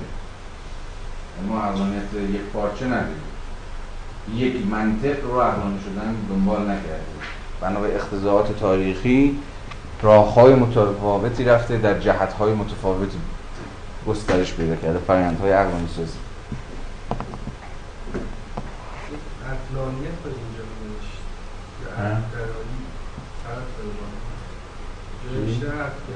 رشنالیزم دیگه. عقلانیت نه. ترجمه اون گرایی عقل باوری به یه معنا رشنالیزم وقتی داریم حرف می‌زنیم از یه جور چیز داریم حرف می‌زنیم دیگه. یه جور حالا اصطلاح حالا ایدئولوژی یا یک رویه مشخص با قواعد مشخص داریم حرف می‌زنیم. یه جور اصالت پیدا کردن خود اقلانیت به معنای عام کلامش خب و موضوع بعدی که یکی از مهمترین موضوعات که در واقع در خود کتاب بحث میشه و حالا ما اینجا فقط محض مقدمه بهش اشاره می‌کنیم همون ماجرای الکتیو افینیتی وبر در ادامه همین فرازی که الان خوندیم یه جورایی خیلی فشرده پروژه خودش رو باز به زبان دیگه توضیح میده. و اون که می‌خواد همبستگی یا به تعبیر دقیقتری که ما به کار می‌بریم چون گفتم correlation ترجمه پارسونز که وارد version فارسی هم شده ولی ما فراموش می‌کنیم مفهوم همبستگی رو و از مفهوم خود وبر استفاده می‌کنه استفاده خواهیم کرد چون بسیار مهمه برای فهم رویکرد وبر می‌خواد میل ترکیبی میان عقلانیت سرمایهداری جدید و اخلاق پروتستان رو به صورت مشخص در این کتاب نشون بده. نشون میده بین این دو تا جور میل به ترکیب شدن و همگام شدن و همپا شدن و همزمان شدن وجود داره. نه به معنای رابطه هم وقتی داریم از همبستگی حرف می‌زنیم داریم از یه رابطه خیلی علی سفت و سخت سخن میگیم دیگه. اخلاق پروتستان می‌دهد. چیز چیه سرمایه داری. ولی وبر داره هر جور که می‌تونه مفهومی انعطاف پذیرتر از نسبت این دوتا به دست میده. بله اونم می‌خواد نشون بده نسبتی هست بین این دوتا تا. حدی هم میپذیره که این نسبت این نسبت علیه. ولی نه رابطه علی مثلا رابطه ضروری. بلکه بیشتر همون فراهم کننده شرایط امکان. یعنی وبر چند جا به زبانهای مختلف اینو توضیح یه جا به نظر میاد که داریم آره این رابطه اینو علیه. یه جای دیگه داریم اینو ببین اخبار پروتستان در کنار بسیاری از عوامل دیگه مثلا جو شرایط امکان شکلی سرمایه داری ظهور کرد و غیره و غیره. ولی یک دعوی مشخصه. او داره میگه نسبت بین این دوتا رابطه بین این دوتا از جنس همین الکتیو افینیتی میل ترکیبیه و چنان که می‌دونید چند بار صحبتش کردیم داره از دل شیمی در میاد و اصلا تصادفی نیست. بنابراین ببین یه جوری به زبان یک کمی استعاری ولی نه لزوم ولی نه فقط هم استعاری داره از یه جور شیمی جامعه شناسی شیمیایی داره حرف می‌زنه. یعنی این دوتا میل و گرایش دارن که با هم دیگه ترکیب بشن. ولی برای اینکه اینا با هم به واقع ترکیب بشن پای بسیاری از عوامل دیگر تاریخی در میانه. یعنی قضیه اصلا تک چیز نیست دیگه تک عاملی نیست. خود وبر از این حرف می‌زنه از زنجیره علی حرف می‌زنه. که باز در ترجمه فارسی از دست رفته. میگه زنجیره علی وجود داره نه یه رابطه علی. این ترجمه فارسی خراب کرد من ترجمه پارسونز که چک می‌کردم پارسونز دقیقا میگه کاژوال چین زنجیره علی وجود داره. یعنی فقط هر کجا به سرمایه اخلاق پروتستان هست به سرمایه داری لزوما منجر نمیشه. میل ترکیبی هست. و سعی می‌کنه نشون بده. اما خودش باز مشروط به بسیاری عوامل دیگری تاریخی است وجود داشته باشن تا این میل ترکیبی در عمل اتفاق بیفته.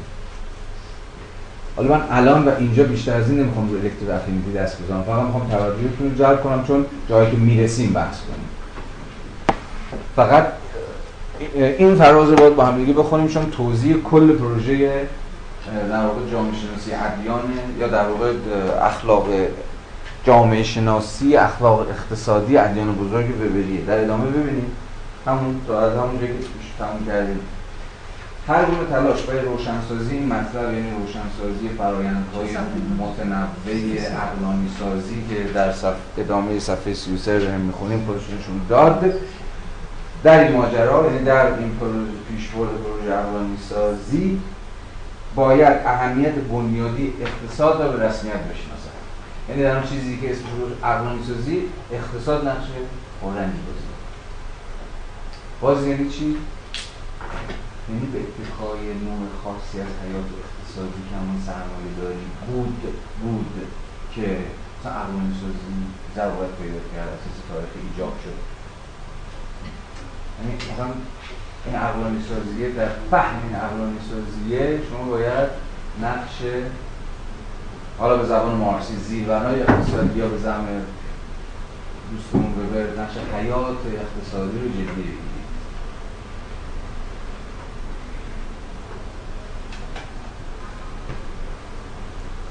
و قبل از هر چیز شرایط اقتصادی رو به حساب آورد. اما در این حال این رابطه همبستگی این رابط این میل ترکیبی را باید از جهت معکوس نیز در نظر گرفت. زیرا اگر تکامل عقلگرایی اقتصادی روی هم رفته به فنون و حقوق عقلانی بستگی دارد یادتونه دیگه بحث کردیم. بستگی دارد به قوا و استعدادهای انسان در اختیار کردن انواع معینی از رفتار عقلانی عملی هم وابسته است. یعنی عقلانی شدن زندگی اقتصادی یعنی همان روح سرمایه داری به یه چیزی مشروطه به یه چیزی وابسته است. اینجا اسمش چی می‌ذاره به قوا و انسان در اختیار کردن انواع معینی از رفتار عقلانی یعنی همان چیزی که به نسبت میده به اخلاق پروتستان. یعنی اخلاق پروتستان توانایی ها استعدادها ظرفیت هایی داشت که مؤمنان رو از حیث پیگیری رفتارهای عقلانی جهت می‌داد. به مسابقه زمینه عمل می‌کرد که کنش عقلانی مؤمنان پروتستان رو از قرن 16 به بعد ممکن می‌کرد. باز به زبان ساده تر در این نوع خاص اخلاق این یعنی اخلاق پروتستانی راجع اتیکس هم صحبت می‌کنیم. در نوع خاص این اخلاق به زبان پارسونزی هم بسته بود با یا به زبان وبری یعنی ترکیبی وجود داشت به اینکه با اقلانیت سرمایه داری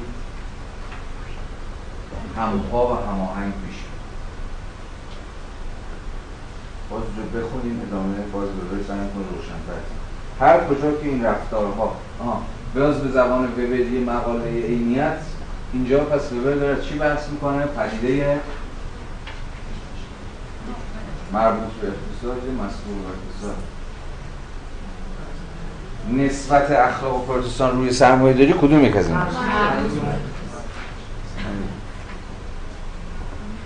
یعنی ابتدایی نقش زمینه مقدمه ای وسا علت یه چیزهای شبیه این رو قراره ایفا بکنه هر کجا که این رفتارها با مبانی روحی برخورد کردن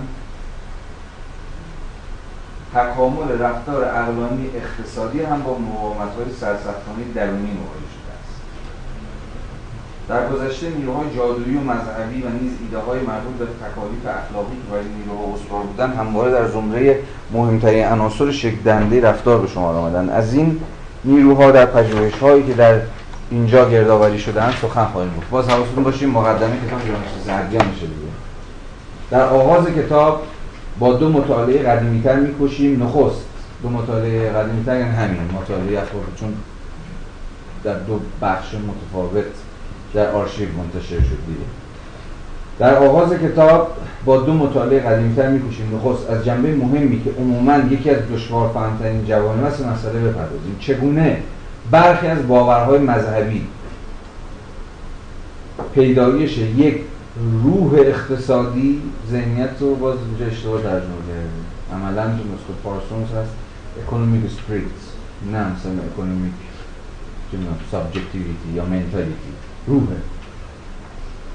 چگونه برخی باورهای مذهبی پیدایش یک روح اقتصادی باز همون چگونه نوع خاصی از اخلاق پروتستان به روح سرمایه داری یا به عبارت دیگر خلق و خوی یک شکل اقتصادی رو ایجاد خلق و خوی اینجا ترجمه اتوسه. و اینجا وبر داره بین مفهوم اسپریت و مفهوم اتوس یک همپیوندی برقرار یعنی روح و اخلاق و اتوس رو حالا به خلق و هم ترجمه می‌کنم به من اگه بودم میذاشتم منش.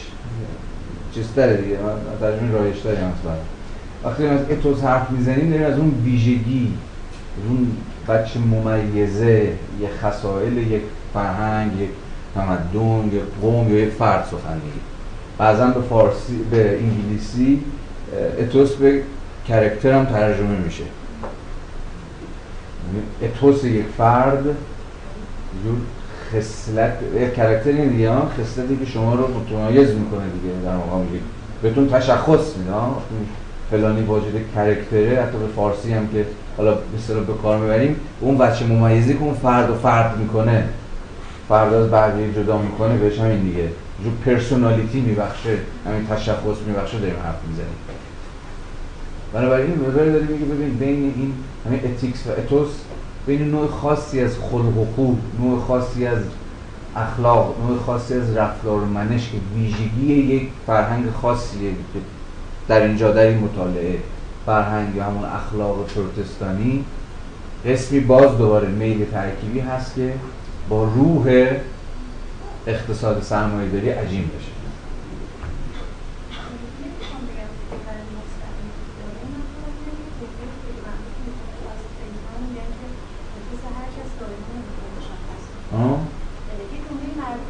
آره تو سر شخص چی؟ دایمون چی؟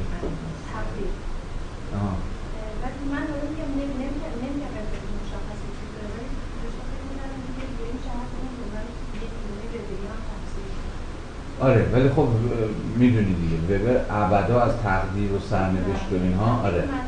سخن نمی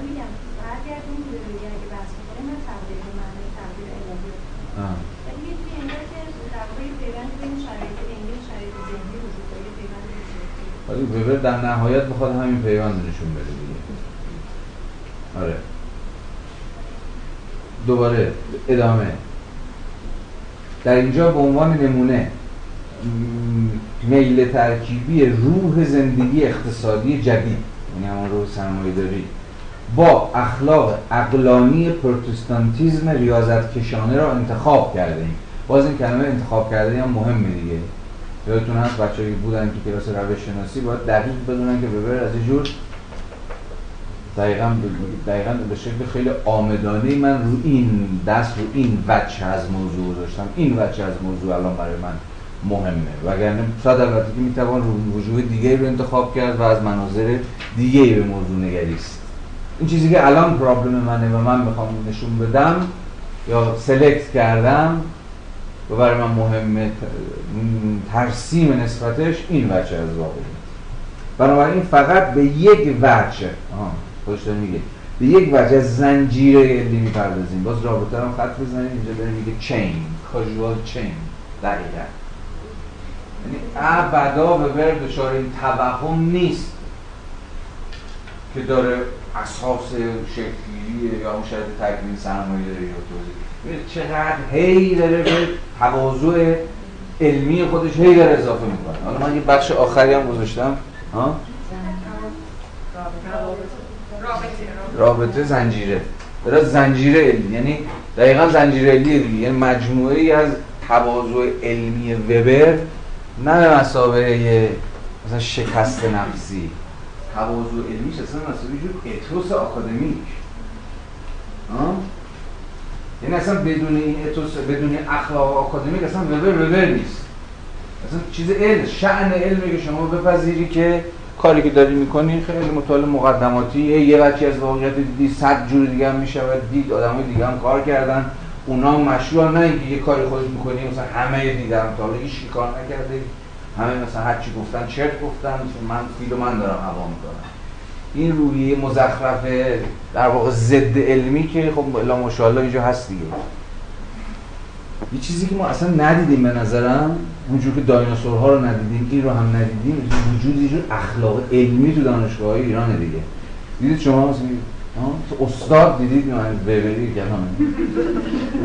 این تشخصی که طرف یعنی یعنی آدم بی توهم که می‌دونه داره یه کاری می‌کنه کار مهمی هم داره می‌کنه ولی آقا یکم آرومتر دیگه. ها؟ اینا فوق مهمه. اینا فوق مهمه. این اکادمیک اتوس. که خب هر چقدر جلوتر اومدیم غایبتر شده از فضای چیز فضای دانشگاه های ما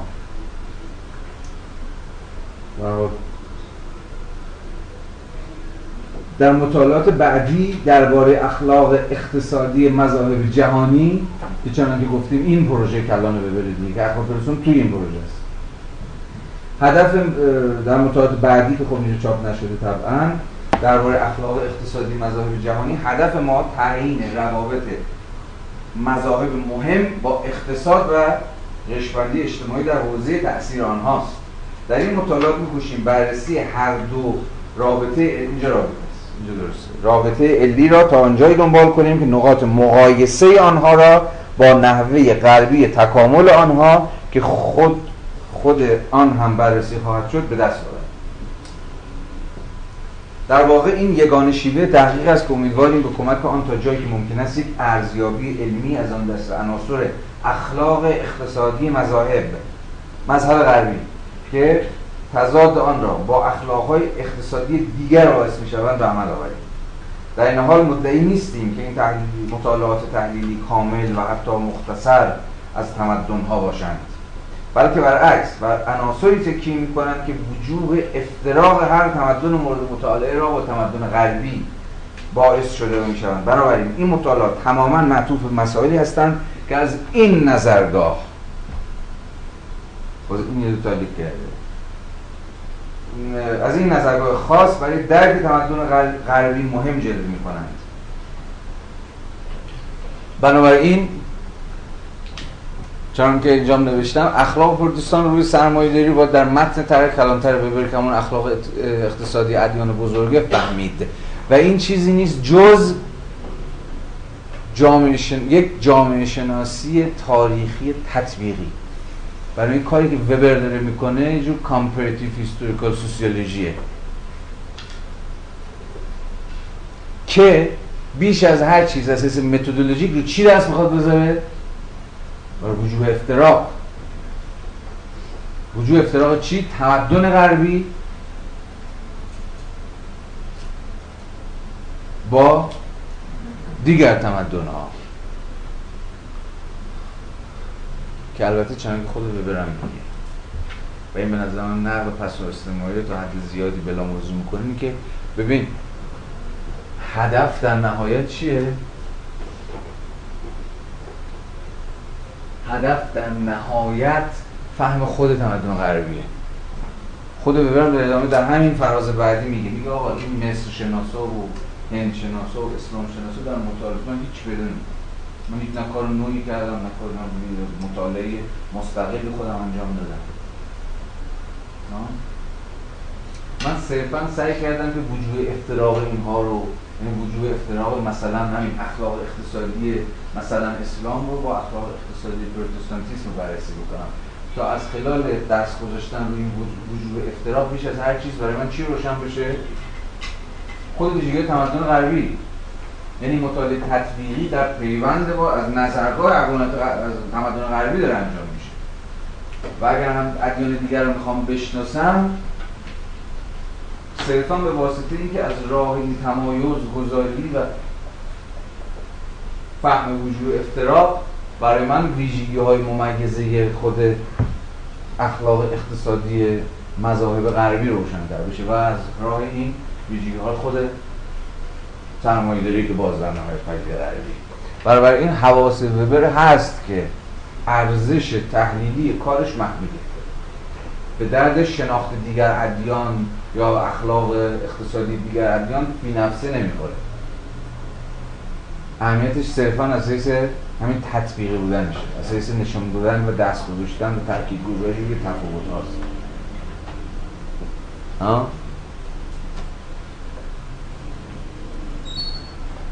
خب همین جا هست که به هر حال چنان که گفتم نقدهای پس استعمالی بر غرب محوری به آغاز میشه. دیگه به غرب محور بود و از این دریوری. و در انتها که در واقع بحثمون قد به ورودمون به فصل اول متاسفانه فقط تأکیدی که وبر می‌کنه در فراز آخر بر در واقع نقد یه جور نجات پرستی زیست شناختی برتری انسان غربی. این فراز آخر دقت کردیم و بالاخره ما به جنبه انسان شناختی مسئله اشاره کنیم. وقتی مکررن در غرب و فقط در غرب به برخی انواع کاملا معین عقلانی شدن حتی در حوزه های سلوک زندگی صفحه 37 پاراگراف که ظاهرا رشدی مستقل از یکدیگر داشتن برخورد می‌کنیم طبیعتا تمایل پیدا می‌کنیم این عقلانی شدن را نتیجه قطعی صفات ارسی بدانیم. نویسنده از آن دارد خودش میگه که شخصا و ذهنا مایل است اهمیت زیادی برای توارث زیست شناختی قائل گردد. اما به رغم دستاوردهای قابل ملاحظه انسان شناسی تا کنون هیچ روش دقیق یا حتی تقریبی برای اندازهگیری حدود یا از همه مهمتر چگونگی تأثیر توارث بر تکامل اقوانی شدن را مشاهده نمی کنم بنابراین یکی از وظایف پژوهش های جامعه شناختی تاریخی در وهله اول تش... در وهله اول کشف تمام این تأثیرات و زنجیره پیوندهای علی است که می توانند به نحوی رضایت بخش عنوان واکنش های میان سرشت و محیط تبیین شوند. سپس فقط در مواردی که عصب شناسی یا نورولوژی و روانشناسی نژادها به فراسوی نتایج اولیه کنونی که از جهاتی بسیار نوید بخشند پیشرفت نمایند. شاید مجاز باشیم که به حل رضایت بخش این مسئله امیدوار گردیم. در حال حاضر به نظر می‌رسد شرایط لازم مهیا نباشد. و استمرار استمداد از توارث فقط به معنی چشموشی عجولانه از توده از شناخت که امروز ممکن هستند. و این کار مسئله رو سمت عواملی که هنوز ناشناختند سو خواهد داد. چی می‌خواد بگه؟ می‌خواد بگه یه تمایلی وجود داری وجود داره که اون چیزی همه چیز رو نسبت بدیم به که فقط در غرب فقط ما غربی ها ما از این این نسبت بشه نسبت بشه بدیمش به چی؟ به یه جور همین صفات به ارث رسیده انسان غربی. که مثلا دیگه برتری خب در همون زمانی که به داره حرف می‌زنه از این چیزا هست دیگه. از این فضاها داره شکل می‌گیره. انسان غربی که دست بالا داره ما غربی ها مثلا از نژادی یا زیست شناختی مثلا فلان و همان. خود ببین می‌بینید به حال البته من بعدم نمیاد نقش جدی بگیرم ولی باز روی علمی این بابا رو ببینید. در این میگه ولی هنوز هیچ مشاهده تجربی و علمی که گویا این باشه که می‌توان این پیشرفت‌ها رو این عقلانی سازی رو فلان و فلان به یه چیزی به نام توارث زیست شناختی انسان غربی نسبت داد وجود نداره. ولی در عوض ما مجموعی از علوم داریم که امروز می‌تونه قضیه رو تا حد زیادی به شکل جامعه شناخته به شکل تاریخی به ما توضیح بده. یعنی به جای اینکه به امر فرا تاریخی به نام نژاد یا زیست شناسی یا توارث یا چیزهای از این دست متوسل بشیم قضیه رو باید تا زمانی که علم اونقدر پیشرفت نکرده که احیانا بتونه نقش این عوامل رو توضیح بده نقش توارث رو به تبیین های جامعه شناختی و تاریخی بسنده بکنیم. بنابراین داره به هر ضرب و زور و زحمتی هست راه خودش رو از اون نژاد پرستی زیست شناختی که چنان که می‌دونید حداقل 100 سال قبل از وبر ریشه داره و بعدا منجر شد به فاشیزم جدا بکنه. مثلا همین آقای کنت گوبینوی که وزیر میگم وزیر سفیر فرانسه در ایران بود می‌دونید یکی از اولین کتاب ها راجع به سلسله مراتب نژادها نوشت. رسالی در باب نابرابری ذاتی نژادهای انسانی که بعدا برای فاشیستان خیلی جالب شد دیگه. مثلا درش چیز مثلا همین انسان غربی مرزی و اینها مثلا بالا مالا هست همینجوری میاد پایین دیگه. ما رو نمی‌دونم کجا گذاشته. احتمالا وسط مسافه گذاشته ولی می‌خوام بگم این نجات پرستی ظاهرا علمی همواره وجود داشته من میگم بعدا هم رسید به چیز دیگه. این میراثش رسید به فاشیسم و فاشیسم سعی کرد در واقع خیلی روی این موج سوار شه. ولی به هر حال وبر داره سعی می‌کنه راه خودش رو جدا بکنه. اونم صرفا به این دلیل سادی که علم هنوز چیزی به در بخوری در مقابل این موضوع ما نگفت. اگه یه روزی چهار چیزی به در بخور گفت شاید بتوان به اون چیز هم ارجاع ولی تا اطلاع ثانوی قضیه رو باید به اتکای جامعه شناسی چه شد؟ کدام شرایط حادث تاریخی؟ یعنی کل اصلا contingent دیگه. contingency یعنی این تصادف احتمال. در برابر necessity دیگه. necessity یعنی ضرورت contingency یعنی چیزی که وجودش یا عدمش ضرورتی نداره. یعنی نه در واقع وجود عدم خودش بی تفاوت اما contingent. یعنی آن چیزی که اتفاق افتاد در غرب می‌تونست اتفاق نیفته. اگر مثلا آنچنان که به بحث می‌کنه چیزی چون اخلاق پروتستان یا خیلی دیگر از عوامل در زنجیره ایدی کسیشون ببر بعدش نمیاد در نظر بگیره وجود نمی داشت بنابراین این جور نوشتن کانتینجنت خود تاریخ تمدنه. و این تاریخ کانتینجنت راه برای چی باز می‌کنه؟ برای جامعه شناسی تاریخ بین بتونه دست بده همون عوامل تصادفی محتمل ممکن. این همون عوامل کانتینجنتی که این شرایط رو باز به شکل حادثی محقق کردن هیچ چیز ضروری در این داستان وجود نداره. چیز ضروری در در غرب سرمایه داری سر کردش پیدا شد. یه چیزایی هست که عواملی هست که این جامعه شناسی تاریخی می‌تونه نشون بده. جلسات بعد دیگه پیش مرسی خدا